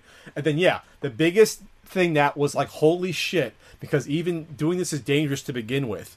But doing it in this era hasn't been seen, and it wasn't even on pay per view. And like I said, you get fined and banned. You can't even blade anymore. You didn't I was gonna say, did he blade? well, Well, he put it of his hands, but yeah. he put his head next to the, the, the ring post, laying down, and hit him in the head with the chair. Obviously, he didn't really connect with the head, but it looks like it's like a, the sickest looking shot. That if you miss with that in real life, you're going to do damage. Yeah. You know, the fact that they did that during that to show how serious the Triple H was of killing Daniel Bryan, and then pedigreeing him with his arms behind him too, which is that could be dangerous too if Mm-hmm. you don't want to protect the guy. Um, yeah, that's like all of a sudden now this shit is real. Like this is gonna be, that's gonna be a brutal match, and, and Daniel Bryan's gonna have to do double duty, win that match early in the card, hopefully not get injured during that brutal, which will probably be a brutal match, then come back and win the triple threat match in the main event for his WrestleMania moment. That's the way it should have been. Besides the fact that he should have won the Royal Rumble, but at least it's the next best thing. All right, it's ten. We're moving on. Let's. Uh, That's your only response. Yeah, that's Well, 10. no, I, I, actually want to discuss some of the stuff I've been watching on on the network lately, but we still got. Calculords and well, I'll, I'll talk about it. So, I wanted to. I, I mentioned it to you. I sent it to you in an email today, but I've been going back and watching stuff, a lot of Savage stuff, and I, I, he I, loves Savage. I- oh, I fucking love Savage. He's not. He's not uh, a Hall of Fame inductee at this point. The, the, it's Jake the Snake. I thought he was last year. I thought they put him in last year. Oh, he's not in. Oh, J- he's the biggest guy. He's probably not in it. It's Jake the Snake so far. fucking hate Jake the Snake. Uh, uh, uh, Colon. What's his name? Carlos Colón, Uh, the guy who was down in what Puerto Rico. Yeah. Who's who's uh, uh, what's his name? The other wrestler, WWE. It was his father. Um, said Lita. Who am I missing? Actually, it's like five guys. Anyway, Anyways. a, a Paul Bearer. Yeah. Yeah. So I was watching. Uh, Ultimate Warrior. I was watching Warrior Savage. That's it. I was watching Warrior Savage. I believe it's WrestleMania Seven. Yes. It's the uh, career versus career match. Yes. And Great match. well, here's It's- the deal. No, entertaining. here's the thing. It's enter. I. This is why I wanted to talk about because I feel so torn on it. You can totally see. So everyone who watches wrestling with any gusto or passion knows that Savage, especially in that era, was really big on spending time with his opponent, and they would always, I mean, rehearse almost everything more than any normal match. Where, like, say, in a normal match, pay per view match, there's probably five or six big spots that they want to pull off, but everything else is kind of called on the fly. Now, Savage did his more like choreography. They would plan out the entire thing. So the choreography here is fantastic. Savage's planning is amazing. You know, crowd is hyped for this match. Um, my issue is is it was such a cartoony superhero match. Like the planning was well thought out, but Ultimate Warrior no sells five diving elbows in a row. But was that Savage's idea? Yeah, it was, but I just feel like Warrior had something to say to it too. You know, I mean, because it was, and I wonder how much of that was politics because Savage was on his way out of the company at that point. But Warrior wasn't in a great spot with the company at that point either, though. No, I just it, it it was weird to me to see. I mean, and I I feel like it might have been Savage's idea, but to watch him, I mean, it's fun to watch. It is. It's it's a fun match to watch because there's all sorts of weird stuff going on and cartoony stuff. You know, uh, you know.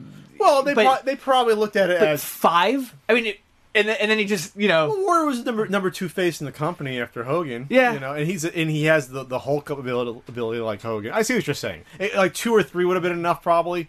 Yeah, yeah. know. Do do two. And he was he was, well, he didn't know sell all of them. He was out. Well, he, was yeah, out. yeah. I mean, he was out for all five of them, but still, to get up from it, it's like whoever decided you you just killed all all, and this is why ring psychology is so important. You just ruined that guy's finisher. I mean, granted, it came back as being important later, but you know, five. That's your biggest gripe. I. But come on, post match, it's, it's one of the greatest moments. It was, getting yeah, back with Elizabeth. yeah. I mean, that was cool, and I, I know, like I said, it was a fun match. the crowd, the crowd was watching the it. crowd was yearning for that moment to finally have Savage back with Elizabeth a- and away from the Sherri. Sherri, yeah. I thought I always liked how Sherri looks because she was sort of like this, the you know, the slutty makeup and the you know she's ta- barely holding her holding herself together in those dresses. Well, they the, the, it was it was amusing because you know Vonnie and myself and I think Anthony and a couple other people were watching it and uh, they the cameras were set up perfectly to get Sherri's ass every single time Yeah, she, she was over. curvy. Yeah. But um, no, uh, Macho Man, pro- one of the best looking outfits he's ever been in. There, the Macho King, fucking uh, like- blue and white like, with the ten- spangly. ten different outfits. Yeah, uh, he had more than that. And Vonnie loves him. She's like, did he make his own outfits? I'm like, I'm pretty sure he had all the input yeah, on the yeah, yeah. design. And she's like, that's amazing. So, anyways, yeah, that's the only one I really wanted to bring up because it was weird. That's- it's it, it's fun to watch. It, it, it, it- they they work it well. Especially having Warrior on the other side is not very good, but Yeah, but Warrior can can, just, can just weird. I mean, Warrior Warrior Hogan's a good match. You know, like he he can. It, it is. Warrior Hogan is a good match, like like Rock Hogan was a good match. Though. It's it's just the electricity. there was some decent there were some decent sort of transitions and things in that match though that I, I think Pat Patterson helped them put together that match. Uh, but there it, it made logical sense. That's what that's what I look for in my matches. I wanted to make logical sense first and foremost. Ring psychology. The, Yeah. the fact that there's a reason wrestler does A then B then C. There's there's logical reactions to certain moves repeated and transitions reversals and that match had that at least. Like i said warrior he has obviously the, the good ring presence obviously. The crystal's off the charts. But he he could keep up i guess he can keep up if things were laid out for him. Right. what to do. Yeah. so there you have it. What about sting? You like sting? I'm so excited real quick just for sting coming to wwe i'm gonna mark out like it's 1998 again for sting. And supposedly the word is he's signed. He just did a um, he just did a, a like some sort of I don't know. He was on some sort of show with an audience, and they asked him point blankly uh, a few days ago, and he kind of just coyly. I think the response was the effect of, "You kind of figure I am already, but I can't say anything." You know what I mean? That's what wrestlers usually do when they're asked something like that. It's like, well, never say never, wink, you know. Yeah. So he's gonna come back. I'm I'm juiced for that because he was supposed to come back. He even said himself he was this close to signing like three four years ago. Uh, so he, it was obviously just a matter of timing at this point. And TNA's been treating him like crap. That's going nowhere. So why not? Why not finish his career in WWE, go in the Hall of Fame, have some good matches against guys like like the Undertaker at WrestleMania 31. That'll be a huge match, you know, for both of them. All right. So Cool. last topic we got for the evening. Let's talk um, about let's talk about a Droid iPhone game from my pal Seanbaby. Yeah, I'm not. It, it's it's interesting for us to actually kind of discuss and review a game on here, and I'm not sure why we picked this one. Probably because of the Seanbaby connection. Yeah, but, so- so but I love collectible. Yeah, I love collectible card games. Um, Calculords. It's a it's a collectible card game, um, and it's a lane based combat. Three lanes. So there's three lanes, and at the end of each lane is a base, and what you do is you play cards, and those put units in the lanes, and the lanes move every tur- every turn, and when they collide with other units, they do battle. They have hit points, uh, and uh, basically they have hit points and attack points. They have different attributes. Right. But- some have specials, some special abilities. Spe- There's tactics cards, just like a, a, any other Right, card. right, game. which is which is an effect card, um, you know, buffs and stuff like that. What's interesting about this game uh, is I, I'm going to try to keep myself without to limit myself to rambling. Uh, two points. This is a free to play game. It's free to play. I just want to mention that real quick. Which is okay. nice. So two points. One, the way you play the cards is phenomenally clever and unique. It's called Calculords for a reason. You get numbers, and you get the, the operators for addition, subtraction, and multiplication. No division. And all of your cards have a number To attached to them. yes. And if you get that number by using the number cards that you have, you can play it. Now, if you use up all your number cards, you get a second set of number cards so that you can keep playing cards on into your turn. Once you've So- played all the cards, you hit fight, The turns over. and the turn's over, and any any they advance on occur. the lanes. If they meet the enemy, they fire upon them. If they meet the And- base, they do damage to the base. and then d- defensive cards fire back when they're attacked on. right. So this is what's interesting is yes, you get random. It's you get random. You get nine random numbers. You get up to six cards. Six. I think you start with five until you earn the sixth one when you Uh. level up. But yeah, so what, what's interesting is that yes, you have to think. Um, it actually encourages some logical thinking because it's not always easy to get rid of your cards. No. And then plus, uh, we talked about this before. Uh, you have six cards to play. In order to get rid of them, uh, in the basically two sets of nine numbers, you really should get rid of at least three on the first set of nine numbers. So to come up with a calculation, and these aren't just like 10 and 13, 44, 52, 83, Yep. 95. Uh, I think one card is 115. It's a mutant card you're stuck with. You have to play, or 111. You have to multiply and divide with. You- with- There's no division. uh, no well, division. okay, subtract. I mean, well, it's division in a way, but anyway. But but the fact of the matter is, you have to come up with logical re- reasoning behind getting these numbers to where you want them to be. Again, with having no other numbers appear when you use them up on your cards, and so even if you start up slow, at least for me, I'm like first, I'm like, how the hell am I going to do this? Uh, you get good at it after you keep playing it. You actually, your mind gets used to it, and after a while, you're finding yourself coming up with problem. It's problem solving right. it's fun to begin with. Uh, Seanbaby designed the game and he drew all the cards, and obviously his humors throughout there because of the sayings of the enemies, which is funny. They all uh, uh, personalities and even how the cards look, and his his, his signature's all over it. Um, but yeah, it's entertaining, and yet you do learn a little bit. Even if you're not really good at math, you it'll teach you to get better at it. Right. So that was the last. The, the, there's so the other a couple points. Yeah, that's what I want to say. I hate math, but the game's a lot of fun because it's math in a unique way.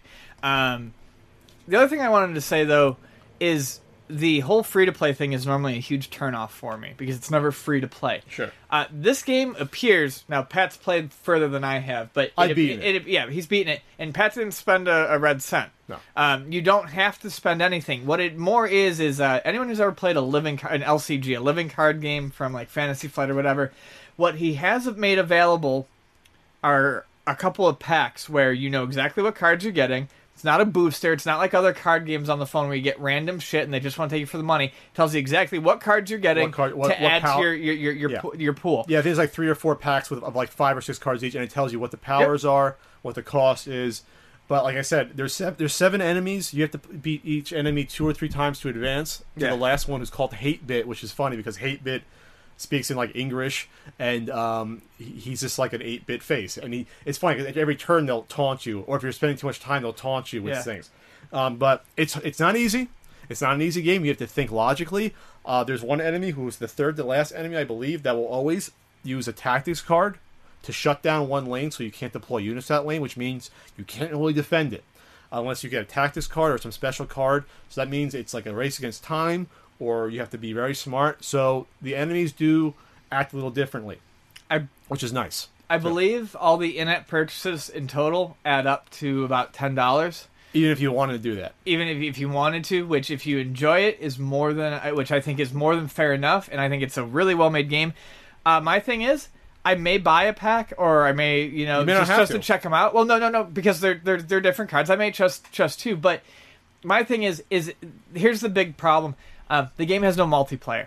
Yes. If the game had multiplayer, I would buy all the card packs in an instant just to give be- myself we'd more. be playing yeah, just during the day. just for more deck building, just for more deck building options. But you can build a deck by when you defeat your enemies, you get one or two cards. If you go back and defeat the same enemy, you'll get one or two cards. Uh, it could be the same ones, it could be different Sure. ones. So I've beaten every enemy probably, with, besides Hate Bit, which is the last one, who's extremely difficult. I've only beaten twice and probably lost about twelve times. So it's difficult. But I've gotten some. I have a good deck. I have like 120 something cards. I, I think I use a deck of about 103 because there's some cards I don't like. Well, that's insane. What that many cards? I don't know much about this world. Yeah, you About- really. I should pare it down more. If, if if it says the minimum is thirty, you always go for the minimum. Does that mean you can reuse the cards? They, do they come back into the deck after they're gone? You, you just You use the out. best cards you have. I But I don't mean- know. I don't. I don't know how they do it in this, but Okay. like in, in, Ma- in Ma-. Magic is sixty cards. No one. Uh, I'm not. I can't say no one, but for the most part, I everyone is going to play with sixty Okay. because because There's not more than ten moves. because what you do is you you you you you, you as as you get more cards, you put the best ones in. You don't want to have to keep pulling your crap cards to get to the good ones. You want you want your deck tight and focused, and that's that's any card game. So you can't run out then. What if you run out of cards? Then Well, you lose? no, you, you can. I mean, uh, for instance, in- I've done more than I've done uh, ten more than ten turns uh, is playing this game. For instance, in Netrunner, if, if if you're playing Corporation side and you lose all your cards, you you die. That's a tactic that another. Yeah. But but there is there's far more negative to having more cards than you need than less. Okay, try to beat the last couple guys with thirty uh, cards and see what happens. if you're you build your win. deck right, you probably should be able to. You're not. I'm just telling you, you're not. You're gonna have. You're gonna be struggling out every tooth and nail, especially since there's cards like, um, that there's a card that you can be used against you multiple times on against. I think the captain. Oh, what's his name? Corp or the, the General Brack, whatever his name is. He uses uh, the offensive shout, which gets rid of all your offensive unit cards. So you'll be stuck with one card. Uh, for some turns or zero, all of a sudden those five are gone or six are gone. Yeah, but and he does that multiple times. That's going to happen no matter how many units you have. Yes, but what happens then when you run out of cards? If you only have thirty cards, and He only cards- has a certain. I don't know. Look, That's I all I mean. know is I I've don't played, think- I've played card games plenty. You always want the the s you almost Okay. always want the smallest, most precise deck you can build. the computer hasn't run out of cards yet in, in, in any game I played. Like I said, I, I played a game yesterday against Hate Bit, the last guy, and I probably sent at least fifty units his way. No, we'll see. It was I a get- lot. It was we'll a lot. I get further. Well, you'll see, but it's a fun game. I haven't bought it. I, my deck is is net nice. But yes, Seanbaby, if you're listening, hell, maybe we'll interview him about it because uh, I met him at Portland Retro Gaming Expo. He was like 30 feet away from me the whole time uh, promoting the game. I think at the time he was actually thinking about uh, having a price on it, or maybe not. But he was a nice guy, and he explained me explained the game to me. And honestly, I'm the type of person that unless I play it, I have no idea what's going on. He explained it to me, I understand it. I honestly was like, okay, that sounds cool. I don't understand it. Yeah, Once no- I played it, the tutorial, it's fine. Yeah, and, and I think we can. And you can up- you can you can also even edit the, the numbers that appear for you to to, to do that. That- that's that gets into a That's whole a whole other level, of strat- strategy that my So non-math brain, you know, just doesn't have. But yeah, we can leave it with that. I think. I think really, It's worth you- checking You've out. heard us talk about. Really, the best thing you can do is it's free. Download it. it it's not going to beg you for cash. Just play a couple rounds. You'll enjoy it. You'll understand it way better than we can describe it. decent music, funny, like kind of that in between eight and sixteen bit sort of sprites style, Sure. which is nice, like sixteen bit wannabe eight bit sprites. So yeah, maybe we'll get Seanbaby on for an interview uh, in the future about it. It'd be nice. So Q and A time. Yeah, let's do it. This has been a nice tight pot podcast with lots of topics. I'm gonna use the restroom, so why don't you hum a little intermission tune while you? Ian's pissing. questions? This is the tune where Ian, Ian takes a whiz. What does it mean? I don't know. Ian's got the bladder of a four-year-old. Oh, real quick, maybe we can talk about over the weekend uh, the stream we did uh, for uh, for Justin on Retroware. That was fun. We It did was. We did it Saturday night. I we tried to stick with imports because that's what he always loved, and It was I, American Foundation for Suicide Pre- Prevention. yep, We raised, I think we raised about four hundred dollars in a couple hours, dude, which was nice. that is cool. Um, yeah, I, you know, it's not just the money you raise, but by donating money to something like that, you, you're kind of saying, I, I don't believe there's a stigma to this anymore. And Sure. the, the more people who, who come out and say that, the better. It's really freaking important. Um, but we did have fun. We played imports. I grabbed a couple of Sentai games because I think he probably would have been into those. Uh, We had fun. We had a great time playing the Cyber Combat Police. Yeah, yeah, fighting Fire Frog. I want to put that online because I think that's hysterical. Some of those things. We, we, I'm going to put like a, like a best of clips of those. Uh, it was fun. I, I came back and played Magical Chase in like a half. Yeah, I heard you played Valis for about an hour or two. Uh, Valis 2, two, for- which for- I forgot I had, and I, I got to like the I think it must have been the last level. It was impossible. The last level. She- Those are great her attacks are so underpowered. Once you get that far, it's like you got to hit the same guy 14 times to beat him. It's like come on, but it was fun. I enjoyed playing it, and even you know even though you see like a you know Japanese hentai ass basically. All right, so I'm gonna. We're gonna we'll start with this one. You oh you want it? You want it? Yeah, why not? We can both go through. Well, these. let's go. Let's go all the way down. Woo. I did. You want to be the guy that runs through them for a change? Are we going back to what's the date? What's the earliest date? Uh, March was March seventh. ago. Yeah, I guess you start. How did you meet Frank? That's a mystery. Yeah. I What does Ian think of him? And does Frank enjoy being in your videos? What do you think of Frank? Frank and I gel on certain topics. Okay, I, I see what you're saying, but is that all you're gonna say? I like Frank a lot. I like sitting in Frank's backyard, watching birds, Dude, dude, dude, looking at Frank's backyard. smelling meat cook, you haven't been over in a while. sharing knots. Anyways, so Does yeah. Frank enjoy being in my in my videos? No, Not until he's doing it. he doesn't. No, he does. I don't either. Well, you two gave me. You two are, are not a good influence on each other around me. Uh, the one shoot we did together with all three of us, you were you were both were bitching within literally ten minutes. You did not make it easier. You made it tougher. I'm talking about the cliffhanger part two. But no, Frank has enjoyed being in videos. He enjoys being in the videos that don't take a huge amount of time, take like an hour and a half to do, and he actually enjoys seeing the result. And he likes doing the Ask Frank videos and things like that. So I mean, he always always regretful until actually he's into. He's like a diva. Once he's actually doing it, he's like, okay, it's fine, for the most part. Um, this is an easy question. I'll just say this is from Shane Prutzman. What is the worst example of an NES game not worth its inflated value due to poor playability? Stadium events. One, I was gonna say one, two, three stadium events. Yeah, yeah. I mean, that's a lot of really rare games. You know, aren't generally worth the money you pay for in terms of fun. But stadium events is the king of that. yeah, and it's more. It's even more apparent because you can buy world class track meet. So it's uh-huh. not even. It's not even. It's beyond. It's it's really then worth the three dollars that you can buy world class track meet for. Um. This is from Ed Geron, who also writes for the punkeffect.com. Check him out. With gaming journalism uh, reporting, in quotes, leaked content, do you think these leaks are intentional marketing? Uh, yeah, it's possible. I have a tough time really looking at any game journalism site as anything other than intentional marketing. I mean, it uh, leaks. Uh, yeah, I just don't. I don't see them as being negative to the company, and it makes the the website maybe sound interesting. Oh, we got this leak or we got this scoop, but I don't know because you look at it, and uh, places don't break embargo. You know the the, the or uh, you know uh, NDAs. You know the really big things they don't. So these Well, they need their free copies to review. yeah, so these leaks, I yeah, I feel like they could the- totally just be a, a clever way of spinning a, a, headline. Which is why, to me, journalism doesn't begin in the first place. If, if you're on if you're on the fence, I mean, if you're always, you know, you're leash to these sort of rules, or else you won't get your free copies and you're screwed. Right. And that, that'll that'll prevent you from maybe putting out an overly negative review. Then you're you're hand, you're not a journalist at that point. You're just Right. a barker. Yeah, I, I called Geoff Keighley a barker before. That's what I think he is. yeah. you know he's not a journalist um This is from at David Snuskrop. Why doesn't Ian like Braid? Not a huge fan myself, but I found it cute and entertaining, albeit quite pretentious. Uh, it's kind of pretentious. That's honestly not really what bothers me as much as I just hate that time rewind puzzle um, puzzle platform mechanic. I really just could not dig it. On top of the fact that I didn't really care for the way it looked, I didn't care much for the story. I understand why a lot of people would probably enjoy it, but I couldn't I couldn't hang with it for more than half an hour. And by the way, uh, guys, just so you know that the more questions we get every week, we can't answer all of them. It'll, if we answer once before, if, or if I'm looking on the fly, I don't think they're interesting. hate to say it, or you know what I mean. I'm trying to keep it fresh. Um, plus, like yes or no answers, I try not to. You could shower. That would keep you fresh. I do shower every day, Ian. That's good. I like this question, so I'm going to ask it. We know about devils. This is from uh, uh, Rickety Rack. Where are you at? You're not going in know. order. Whatever.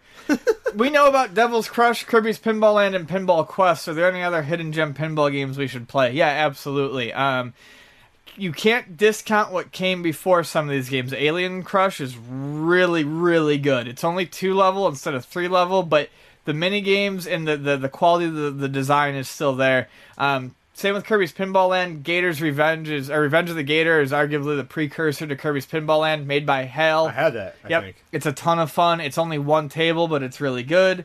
Um, I really like Rockin' Ball on the NES for the two-player pinball We modes. that. We have fun with that every year during Rock the marathon. because there's a bunch. There's a few different ones. And then uh, Pinball Effects and uh, Pinball Arcade are both really good modern pinball games. Pinball Arcade uh, aims to recreate, you know, real tables, and Pinball Effects is a little bit more freeform. But yeah, there's tons of good pinball games out there. You know, we'll just alternate, but I'll try to keep in order. Sure. What are your thoughts on Power Blade on the NES? This is from Mr. Drunk Reviews, and is the expensive sequel worthy? Well, Ian, your thoughts on Power Blade? I really like both those games. The second one um, didn't stick with me as much as the first one It's did. one of those drop offs. but you know, my buddy who pointed out the worth of it to me said he likes it better than the first one. So it depends. But yeah, I, I look at it like a Chip 'n Dale too. It's or Ducktales it's too. a lot of the it's still a good ta- it's game, but it, it's not as good as the original. Yeah, you're not missing out that much if you don't have it, especially Right. for the hundred and whatever eight. I Well, because the first one's perfectly good, and you can get that for cheap. God, I got my copy for like thirty five dollars. I bought mine for five. Well, I'm talking about. I know. I'm just saying it's another reason why. Yeah, I'm, I'm talking like '98, which is another reason why I wasn't sad to see it go. All right, you pick one. Um, let's see, let's see, let's see. Quick lay.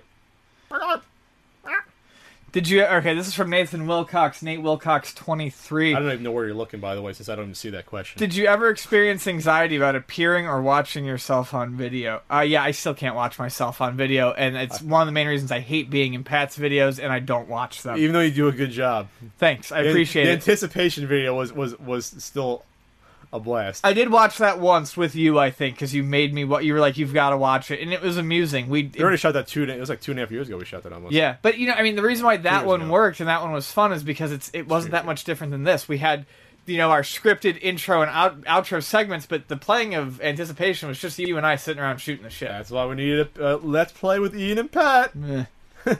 Okay.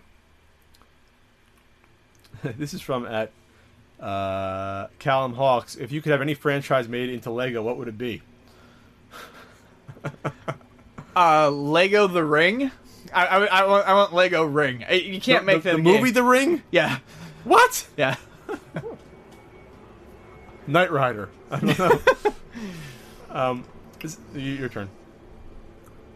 You should just go from top to bottom. I'll go bottom up. I guess. All right. Let me see what these are. My turn. You're taking too long. This is from at Rapture in Venice. How many times, Pat, did you intentionally screw up takes with the dominatrix so you could, in quote, film them again? I actually couldn't because uh, she was on the clock and I was paying her. So I mean, we we agreed beforehand how long she was going to stay. So she actually was really cool, Julia, and uh, we- we went over by probably forty five minutes. But um, she had to get out of there. She she had to go to the dungeon to work. Right. You know that, that that's I think no longer downtown. They closed it unfortunately. But uh, yeah, I, I we, we really didn't. I didn't want to do the spanking shot five times. My ass was hurting for three days. but I wanted. I'm I, I'm I I for my art I sacrifice. So this one's from uh, Zach Tyke uh, at pens underscore mini sixty six. Uh, what do you guys think about the Peanuts movie coming in 2015? Okay, This is a touchy one for me. I'm a huge Peanuts fan, uh, sort of a Peanuts collector, although I've really slowed down on the stuff that I get that's not books or specials related. But uh, very near and dear to my heart, probably one of my favorite things ever, the comic strip. Um, storyline wise, I feel like they could get the spirit of the Peanuts right. I've seen that with the comics that Kaboom has put out. The 3D guys, holy shit! Why does it need to be in 3D? It's It- easier to do. Yeah, I but I, I I I'm gonna sound like that guy. I have no interest in watching it. I have none. Really? No interest in seeing it. I mean, like I said, I I feel like they could get a decent story because whoever's been Why- in charge of his okay. estate has been doing that well. why would why would Mrs. Schulz agree to it then?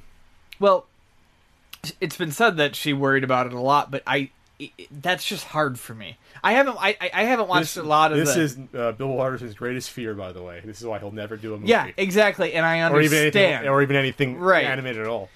So I, the story could be passable. It could be in the spirit of Schulz. I just don't think doing a 3D CG Peanuts movie is in the spirit of Peanuts at all. You think that that goes too far away from Right. I'm not saying it can't be done or it can't even be done reasonably well. I just For you, it's not there. it's Gotcha. yeah. I right. This is from Mark Varley, who writes a really cool uh, indie gaming column on the Punk Effect and does reviews. Um, two tweet question: Do you think next gen consoles will become a revolution or remain an evolution?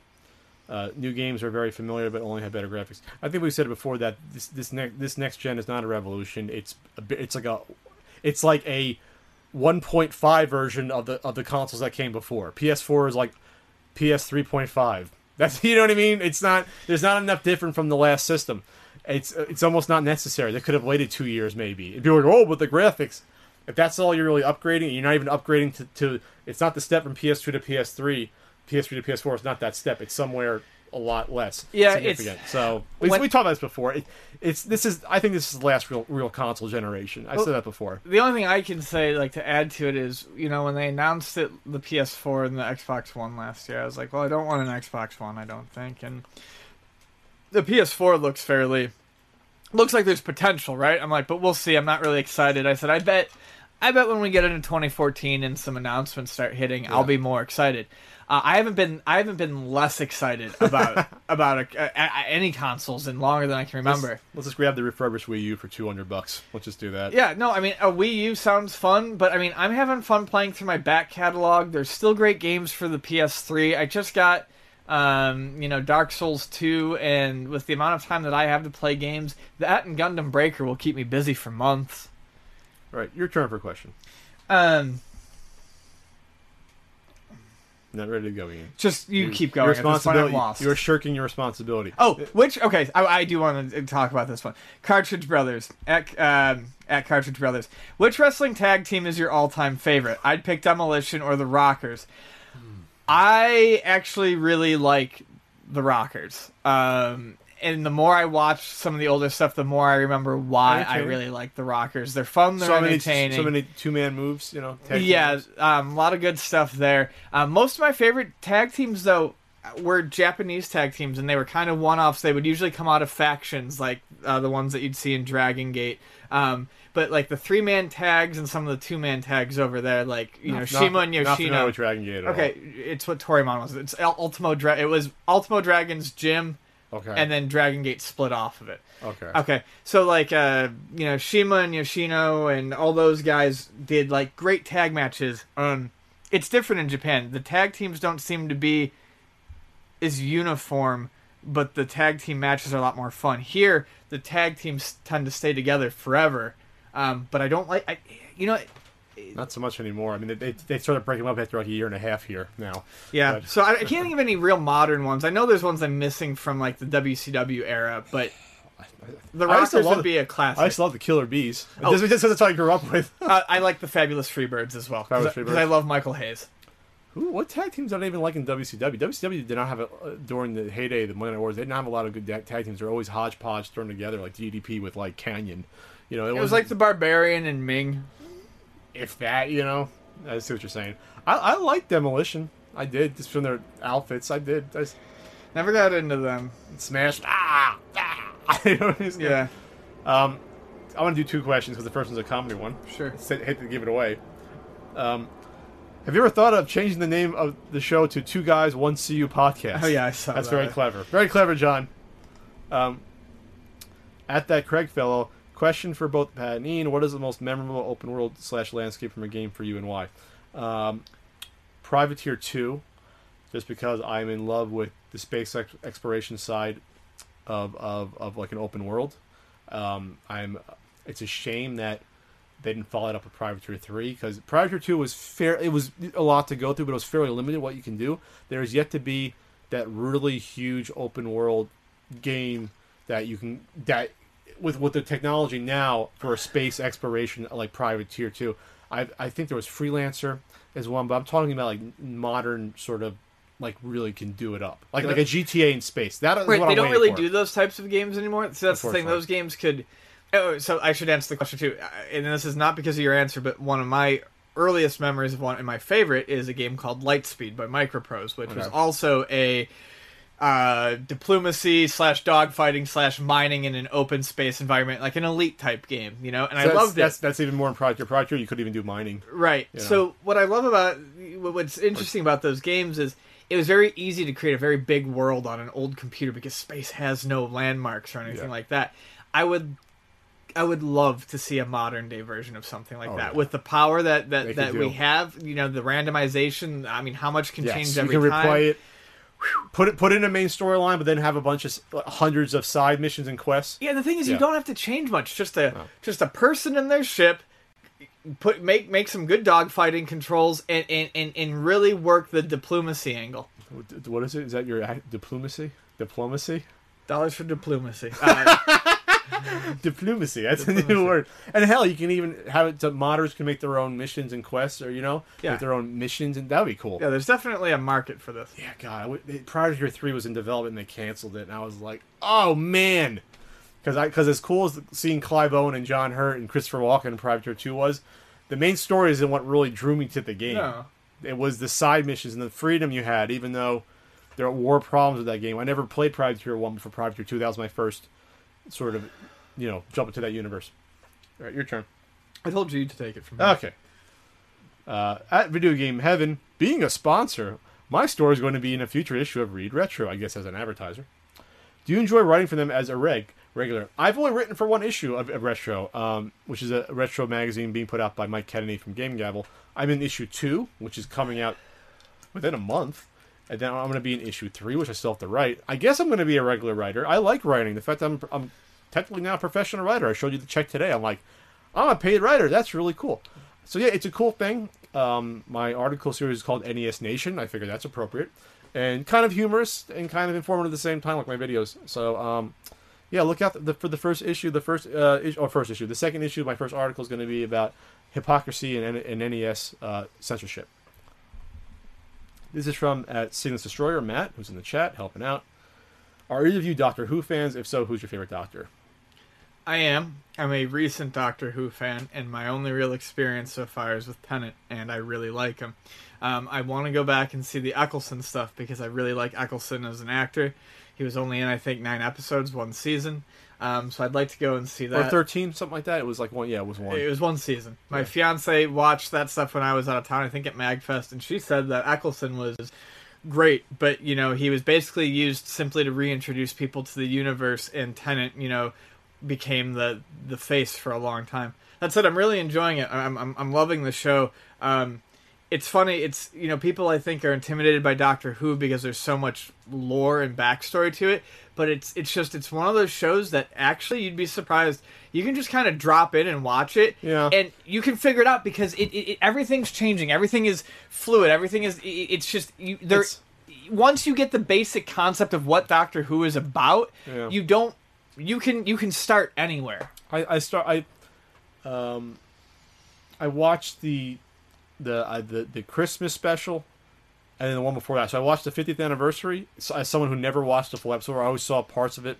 I saw the 50th anniversary, which is cool. I'm a big fan of people that like connecting the past and things like that, and, and, and any sort of continuity of, of comics. I love when they have a history Yeah. and 50 years that's awesome and so having the finale even though i was not familiar it's like wow it gave me goosebumps seeing all the old doctors help out and how they did in the 50th anniversary then the christmas special which was the last episode for what, matt smith and i actually teared up Even though, as someone who not fo- not followed the series, This is the beautiful thing about it was well so well done and such a good send off uh, for this actor and character and so heartfelt. It's like, wow, this is getting me emotional, and I'm not even um, that emotionally invested in this. this that's the beauty of Doctor Who is uh, even without a whole lot of investment, this each each story, whether it be a, a one shot or a multi parter, um, they're written so well that there's a lot of humor. But I can't tell you how many times I've choked up watching episodes of Doctor Who. Sure, there's a, it's it's lighthearted, but there's, it's dramatic as well. They're they're very very good with the drama and the human emotion.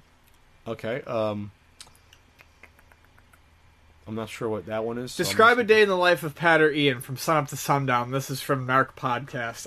This is real easy. Here's what I do. I wake up, I shower, I throw on whatever clothes don't smell like shit. I go to work, I deal with people all day. That smell I, like shit. I come home, I drink, I Do a- spark one, Do a and. I go to bed. Do a podcast sometimes. Do a podcast do some sometimes, read, Deal with Pat's inane phone calls throughout the day. snuggle with the fiance, play a couple games, go to bed. Nine hours of my day are dealing with sometimes really, really nice people, Uh, and other times just jerks. I- I wish I, I had a typical day. I mean, I get up, I do some writing, I work on some of my video stuff, my website. Um, I'll go to the I go to the gym almost every day. Pe- Some people know that. I try to stay in, in decent shape. I'll hang out with Frank a couple times a week. Probably on average, I'll see Frank two or three times a week. You know, we'll hang out. Um, hang out with Ian once a week, maybe. We hang out on Wednesdays, and I always have people over to my place on Sundays for Well, board got- games and video games. I gotta but get to you- that, but you gotta come to Frank's or But you're always eating with Frank. You haven't been to Frank's in two years. You, You gotta haven't come been to my Frank. house and I was at your Frank's like a few weeks ago. I, I came over. You came over on Saturday out. All right. So so that's our typical day. It's not too typical. It's our typical week. The one thing that's uh, surprising that besides this writing project I'm working on that requires me to play games, which we'll reveal later in the year, um, I don't play that many games every day. Besides the ones on my phone, I play Zynga Poker. I'm, I'm I want to play real poker because I think I'm decent at it. But whatever, that's fine. That's our typical days. They're not really typical. Uh, this Or is interesting. At Chiba uh, Chiba UFO, Christina. Hey, Christina. Hello. Have any tried the Retron Five? What are your thoughts and opinions on it? Uh, you can watch it. you have. Go on YouTube. You you type in Retron uh, Five, Christina. My, I'm the first video. I did it for Retroware at E3 last year. What a great time I had at E3 last year. It's a whole other, to- other topic. At least post E3, finding out um, what happened from there. But um, uh, Shut up and focus. so Retron Five does my. It's gonna be. I think if it does what it's promised to do, I'm gonna get one. I think it's gonna be very successful. It's it's gonna be a blend of hardware and emulation uh, things for like save states, filters. I think it's gonna be great. I personally do. If it promises and if it's built well. Yeah, that's my concern. I haven't touched it yet, but I have touched a lot of Hyperkin products, and you know what? I have cause for concern. But so many people want this. I think all the delays have been bullshit reasoning. I think they're delaying it because I'm hoping that they're actually like, wait, whoa, if we ship this out and Like it has a failure rate of Yeah. X product, then we're Well, boned. well, so, they already said the first the first delay was because of the, the pins or whatever. Yeah. Anyways, I, I, I, I, I, I, I'm cautiously optimistic. Um, this is from at Mega 5K. Megan, hey Megan, it's rumored there will be another there will be another Capcom character added to Smash Brothers. Which character do you think it will be? I think Ryu would be a pretty easy choice. I don't like seeing like human type people in Smash Brothers like Solid Snake. That's kind of like doesn't belong. I like the cartoony characters like Mega Man or Sonic. That's yeah, just me. I, but I just feel like I mean, it, to me, if, if you're gonna pick one like obvious fighter fighting game choice, it would be Ryu. You know, it would make sense. This is from at Game On. What do you think of Shaq Fu 2? I guess this is a new Kickstarter. I've heard a little bit about it. I don't know. Now you're getting into my territory, so I think we're we're kind of wrapping now we're gonna up, wrap yeah. wrap up. I'm not doing a top ten list. Sorry, Juan. I'm not doing a top ten list uh, on the podcast. Um, this is from at Nick Steve Seven. Talk about the Godzilla movie. It's coming out in, in May, I believe. Right? I'm getting more excited about it. The I've It heard a couple of things. I, Bryan Cranston's a great actor. He's he's Yeah. in it. And they're, they're taking it seriously, which is Yeah. nice. Not I- like Godzilla 2000. the you know? trailers have done nothing for me. Really? but- the first one I thought was cool. But Teaser. what from what I well, okay, the trailers haven't excited me, but what they've done is show me a tone that I can get behind, so I'm okay with that. Um, this is from that Blaster Master. Oh, hey, Blaster Master. If you if you've seen the new trailer, what do you guys think about the new, albeit late, Sin City sequel? Yeah, this has been development for like four or five years. Remember, Sin City came out in 2005. This is nine years later. It's based upon A Dame to Kill For, which I have and read, and it's an excellent story. It's a prequel uh, story, which came out after the original Sin City uh, graphic novel. Um, it has Marv in it. Marv's in it, and, and he teams up with the um, the Clive Owen character. What's his name? I totally forget his name right now. But it's but he he's going to look differently. So I think he's being played by Josh Brolin because in the story, spoilers, he gets plastic surgery partway through to, to look like how he does in Sin City. I think it's going to be fine. I, I, I, I, I think the original Sin City movie was done well. It sticked with the comic about ninety five percent. There's only a couple things they, they omitted out, but otherwise, I thought it was fine. If you like that sort of thing, it was it was done well enough. Car, Car, Carla Gugino, Gugino, thank you for being naked. You have an awesome body. That's all I'm going to say about Sin City 2. People, that's whenever I bring up the movie, that's what Frank says, and I agree. Amazing. So we'll see. I'll probably I'll probably catch it if not in theater on, on you know on DVD. All right, take us up one more. couple more. There's a- we're running out here. Okay. Like I said, I've covered. I've covered. Well, you didn't get at Zack Attack 1984. Do you think collectors who obsess over condition owning every game are partly to blame for recent flood of fake games? If they would stop paying so much attention, they could just have their complete sealed VGA 85 plus collection. Then there wouldn't be as many scammers. No, I, No. think, I think the scammers aren't to blame for having fake games out there. collectors aren't to blame um, because the thing is, is a colle- How do you blame the people that want it versus the scammers? I mean, you uh, okay, so if, if you're looking at like fake NES games, uh, that would be the scammer, not the collector. And what tends to d- determine what games get counterfeited the most when you look at modern things, it's Pokemon. It's it's, it's stuff that's wildly popular that can be you know uh, that that, that that that they can easily deceive people with. It has nothing to do with collecting. Um, I'm usually not a huge fan of collecting to collect and mass consumption. We've discussed my issues with that, but uh, no, it's not the collector's fault. That's ridiculous. That's blaming the victim. Yeah, yeah That's I- dumb. I, don't like stuff like that. Um, this is at WB Stillwell. Do you guys think virtual reality will succeed or will it fall by the wayside like motion controls? Ooh, I did want to talk about that one. Um, I don't think virtual reality is a gimmick. I think it's a matter of when it gets to the level that it's considered decent enough. I mean, you look at motion controls, right? Um, and you know something like the Kinect. This is all kind of like in, in 3D on a 3DS. This is all kind of VR for tots. You know, like it, it's a way of getting you to interact or see things differently on a game than you normally would. Because what people really want, or what what they want to eventually sell you, is a truly immersive experience, Sure. and that will come eventually. And when that does, I think that's going to be just like television. You know, it's just going to be it's just going to be a new form of entertainment. Now, will there still be a spot for games on a screen? Absolutely, and I think I'd probably stay there. But I don't necessarily think it's going to be a gimmick. I think that will when virtual reality actually hits as a marketable thing, I, I think it's going to be here to stay. I'm on the fence. It, obviously, 20 years ago, 93, 94, 95, when you'd see it in the malls, you see those virtual reality stores, the technology wasn't there yet Right. visually to now that you have like what the Oculus Rift and you have other stuff trying to have the control and they seem to be working. I don't know. I'm on the fence. Part of me thinks that yeah, it's going to be cool. Part of me thinks that gamers want to get a controller and quickly play and not strap on fucking gear, you know, like to play. Well, that's that's And, kind and of then, my thing and then too. what are the side effects of having this stuff strapped to you? Take it off after a couple hours. Are you gonna have vertigo or something? Like how? Like what's that effect gonna be? Long term or short term? Like to me, I don't know. I think it it, it may. So part of me says it could be cool to look around in a shooter. Part of me thinks that's gonna be a big hassle, and there could be some side effects that people are not gonna want to deal with. Like like the Virtual Boy, you can't play for ten minutes Sure. without getting a headache. Yeah, I don't know what you the technology is that I require, but I'm not even thinking of like the current headsets. I'm thinking of you know in the future. I, obviously not The- the quite holodeck. but but like, like, like at some point, you know, there will be an immersive form of entertainment that does kind of take over the older form. Um, and I don't think that's going to be a gimmick. That'll be here to stay. Headsets and all this crazy talk, yeah, that might pass. Um, at Gomer21XX, do either of you partake in alcohol? And if you do, what is your favorite alcoholic drink? Oh man. uh, I can't even start without sounding like a lush. Um, I was a bartender for five years. I can make a lot of really good drinks. Um, I like bourbons. I like good beer. I like absinthe.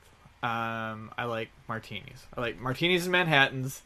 Beer. I don't like a lot of Manhattan's. My grandfather drank and Manhattan's. I can make wow. and I can make a That's Manhattan. a, that's like a, a, a dead drink that no one no, drinks. on the on the on the East Coast, people drink them all the time. You can't sure? find a person. Yes, you can't find a person out here to make a Manhattan. I remember girls even ordering that, or it's, it's always martinis. Um, but martinis and Manhattans, I like. I like my my my mixed drinks simple. Um, not a lot of sweet and fruity stuff, and I love really good beer. Uh, for the most part, if I, I I can drink some lagers, I'm not like Stella Artois. Pat likes skinny martinis or skinny margaritas. I don't actually. I like regular uh, margaritas Okay. or, or, or anything like you know without not the fruity kind, the regular kind. yes. Um, Tequila, Cointreau, and lime juice. Done. yeah, exactly. Or I just usually buy the mix in the store, mix it with tequila.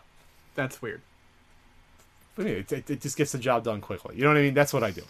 Okay. Or uh, uh, or vodka based drinks. I like I like clear clear alcohols that are smooth and they don't give me hangovers at all. If I I don't usually get drunk. I, I get drunk like once a year, and if I do, they don't give me hangovers. The only thing that makes me feel like shit is um, wine I love because wine. all the impurities in it. Even if I drink like two glasses of wine, I'll feel like shit the next day, even if I was never drunk. It's just that's my body doesn't like that thing. I'm not a big wine fan. It's just like, eh. And beer, I can't. It's funny. I'm out with Frank, and, and we're, we're, he's he's having a beer too, and we have like nachos for for example. He's like, yeah, why don't you get a beer to sit on top of that? For me, it's like that would be the worst thing I could possibly do. To him, that's like the, the top off to the food is having another beer. Nah, for me, I can't do that. I to me, it fills up my tummy too much to have a beer while I'm eating. I usually don't mix. I don't like mixing beer with with. uh If I'm gonna have a beer, it's usually before I eat. That's just me. I don't like usually having a, like a burger and beer. I usually don't do that. That's just not me. But whatever. Uh, this is from Ed Helen. Hey Helen, I carry my desert. Howdy. Is there anything you're looking forward to this upcoming year, whether it be games, movies, conventions, etc.? There's lots of movies. Uh, Captain America, I'm excited about. I love Captain America. The new Spider-Man movie, Spidey and Captain, my favorite guys. You know, all conventions. Uh, SGC is going to be fun. Uh, probably going to go to Con Bravo, uh, Retro Palooza in September. We have a certain wedding that I might, might be invited to Yes. in, in October. Uh, Portland Retro Gaming Expo in October as well. Uh, that'll be fun. Uh, I think that's it for now. I'm probably missing one, maybe CGE Classic Gaming Expo in Vegas. Um, yeah, and I'm going back home to Jersey. That'd be I'm uh, I'm definitely looking forward to getting married. I uh, was looking forward to the reveal and the launch of Roland's new um, uh, synthesizer line. I've got two of those pieces on the way. I'll see how those are. Um, and I'm looking forward to, uh, well, really, Comic Con again. I'm, I'm oh yeah, Comic Con. That's looking an forward event. to Comic Con. I, I never get God sick of. Comic Con, and uh, I always damage my M8. Yeah.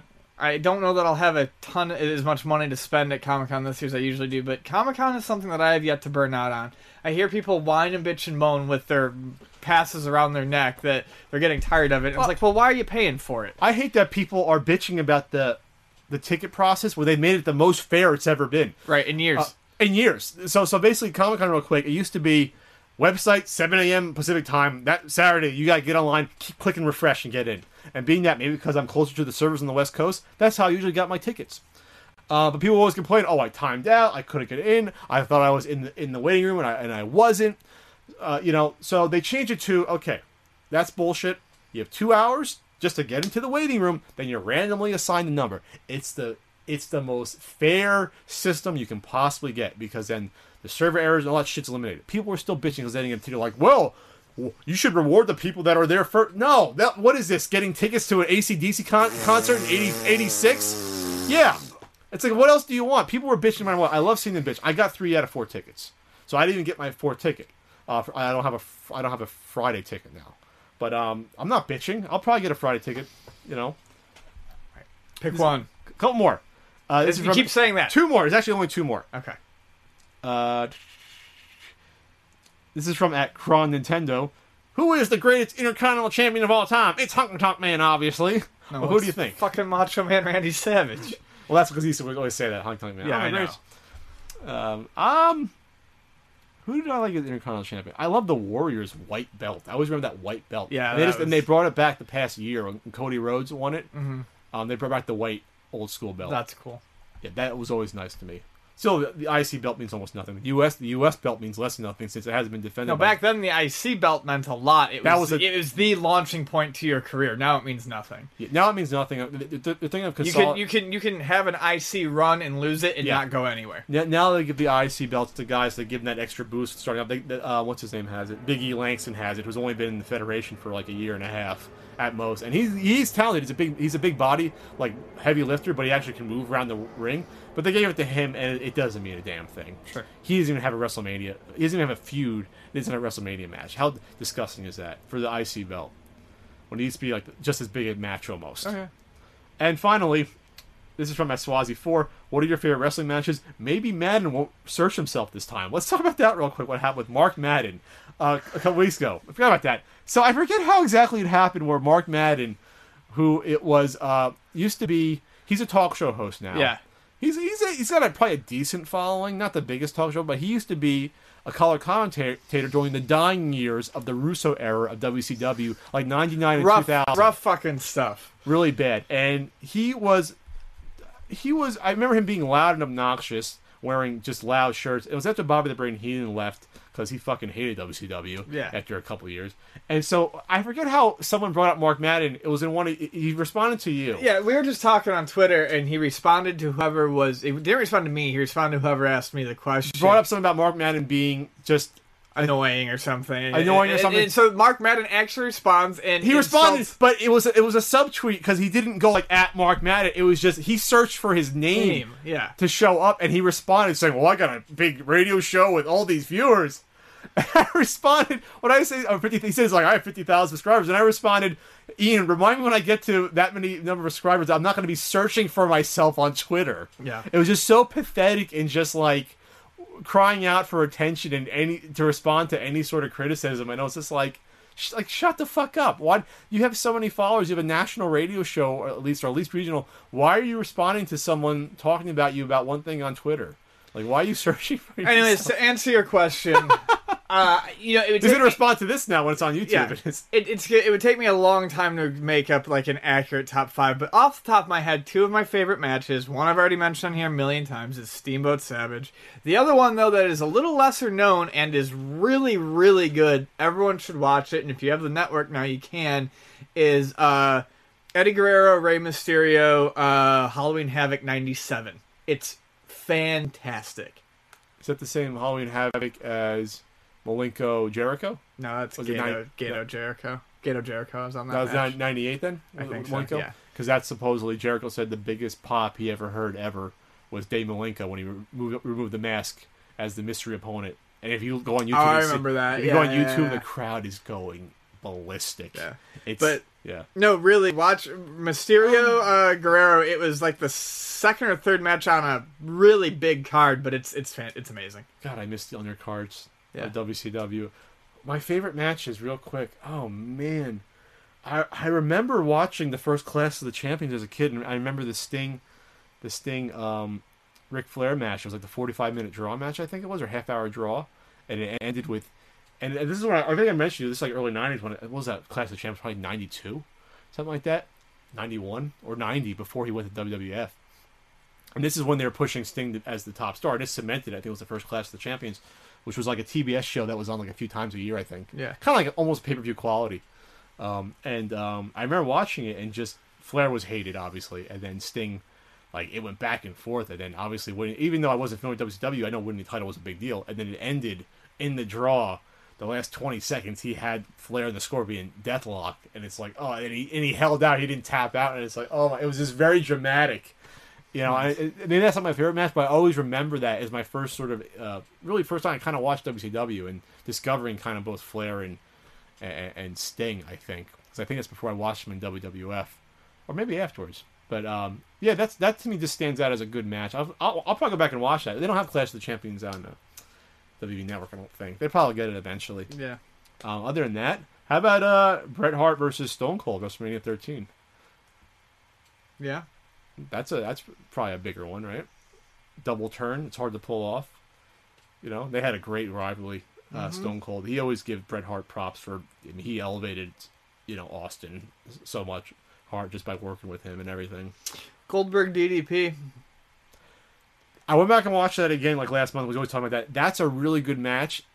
A favorite. It's up there just because it's totally choreographed. Totally choreographed. Yeah. But it works because it plays to the strengths of both. How Yeah. they're like the wrecking bar of ball of Goldberg versus like the wily kind of veteran of DDP trying to just survive. I admittedly haven't seen it in a while. I just remember I just remember that DDP carried Goldberg to a pretty good match, and that I remember the spot that I called, like days before watching it occurred. I was like, he's gonna slip out of this jackhammer Hey, into the cut. diamond cutter. And when he did that, the crowd went nuts. Yeah, yeah, and and I mean, you know, maybe going back, it's not the best. it's not know, the best, but at the time it was it was you. especially WCW at the time. It was probably a well. It, that was Halloween Havoc '98. yeah, it was probably yeah, yeah, it was, it was, it was probably the best, one of the better worked matches you saw Goldberg in. Let's put it, it was face way. versus face, which WCW I think at the time did not really do that much of for, No. for the for the title. And yeah, it was just good. It was obviously a place placeholder for Kept them Goldberg. both faces afterwards too. They they Oh, ended yeah. it without a turn. Yeah, it was just like he was the next in line for the title. Yeah. DD, DDP, I think he had, had been U.S. champ. Yeah. I think against Raven, he had the whole Raven thing against the Flock. I don't think, he had held it for quite some time, but Um, yeah, but no, he was he, was. that that kind of elevated DDP. He got the title the next year. He was like three time champion, I think, or two time uh, world champ. Uh, DDP, I love DDP. One of my favorite wrestlers ever. Same. No, it was a really fun. Uh, the funny story about that match is that DDP tell, tells that two two funny things are about the match. If you go back and watch it, the first time uh, Goldberg tries to spear DDP, he comes out at full speed. The thing about Goldberg is that he ended Bret Hart's career because he's he was a little bit too into it in the ring. Right. He was a little bit reckless. He was still sort of green. He- He'd only been wrestling for two years. Yeah. At this point, and so when he goes to, when he goes to spear DDP, who gets out of the way, to but he's coming at him such full speed that DDP said later in the interview, if he would have hit me, he could not have killed me because he was not. He was really coming in, and when you watch it, he, I mean, barely gets out of the way. Doesn't Like, he also doesn't doesn't Goldberg also end up knocking himself Yes, out on his that's the thing. Yeah. when he actually spears uh, DDP, he does it so much that he he knocks himself out, Yeah. And it probably hurt DDP too from, how hard it was hit. So much so that um, when they did the spot, DDP was still out on his feet. When they did the spot, he said he, reversed the jackhammer to the diamond cutter. That Goldberg kicks out just at two and not two and three quarters. And DDP said he was pissed. He went to Goldberg, and I said, "What the hell? Like, why did you kick out only at like right when it's two? Why didn't you wait till two and like two and a half? The crowd went nuts." He said, "I." Goldberg said, "I didn't even know what was going on then." So Right. there was a possibility he might not even kick that. It was pure instinct, you know. so if you imagine that, that would have been great. So anyway, um, that's what's going on for this CU podcast. Two hours of fun times for everyone, huh? On the dot. On the freaking dot. I know people hate our wrestling chat. I love it. Some people love it, and we have an hour and a half of non-wrestling talk. So what's what's the what's the difference, Actually, right? So we probably did like an hour and forty-five of non-wrestling. So there you we, go. We really kept it minimal this week for you. One thing that we'll, that we'll never get rid of: people bitching about us talking about wrestling. You know, people some people love it, and people bitching about me getting a haircut. I got a haircut last week. People this bitch- is it. This is it. Shorter now. People bitching about hoods. Uh, people bitching You've about. been, you've been hoodless. Yeah, well, it's getting warmer.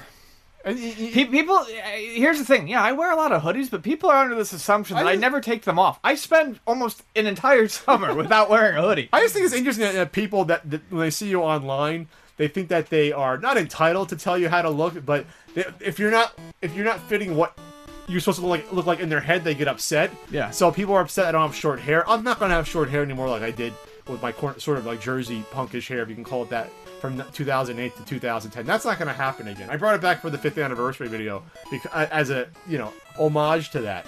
You know, that's not gonna happen. I just feel better with hair like this. Sorry. It makes you look It's slimy. Makes you look what? Makes you look slimy. This looks look slimy. No, when you have short hair. When you have Yeah, short I don't look good with short hair. I, I look, I look younger, I think, but it doesn't fit in. So, anyway, Good night. I'm not getting a haircut. We love you. For Ian Ferguson, is Pat Contri. This was the CU podcast. Good night, everybody.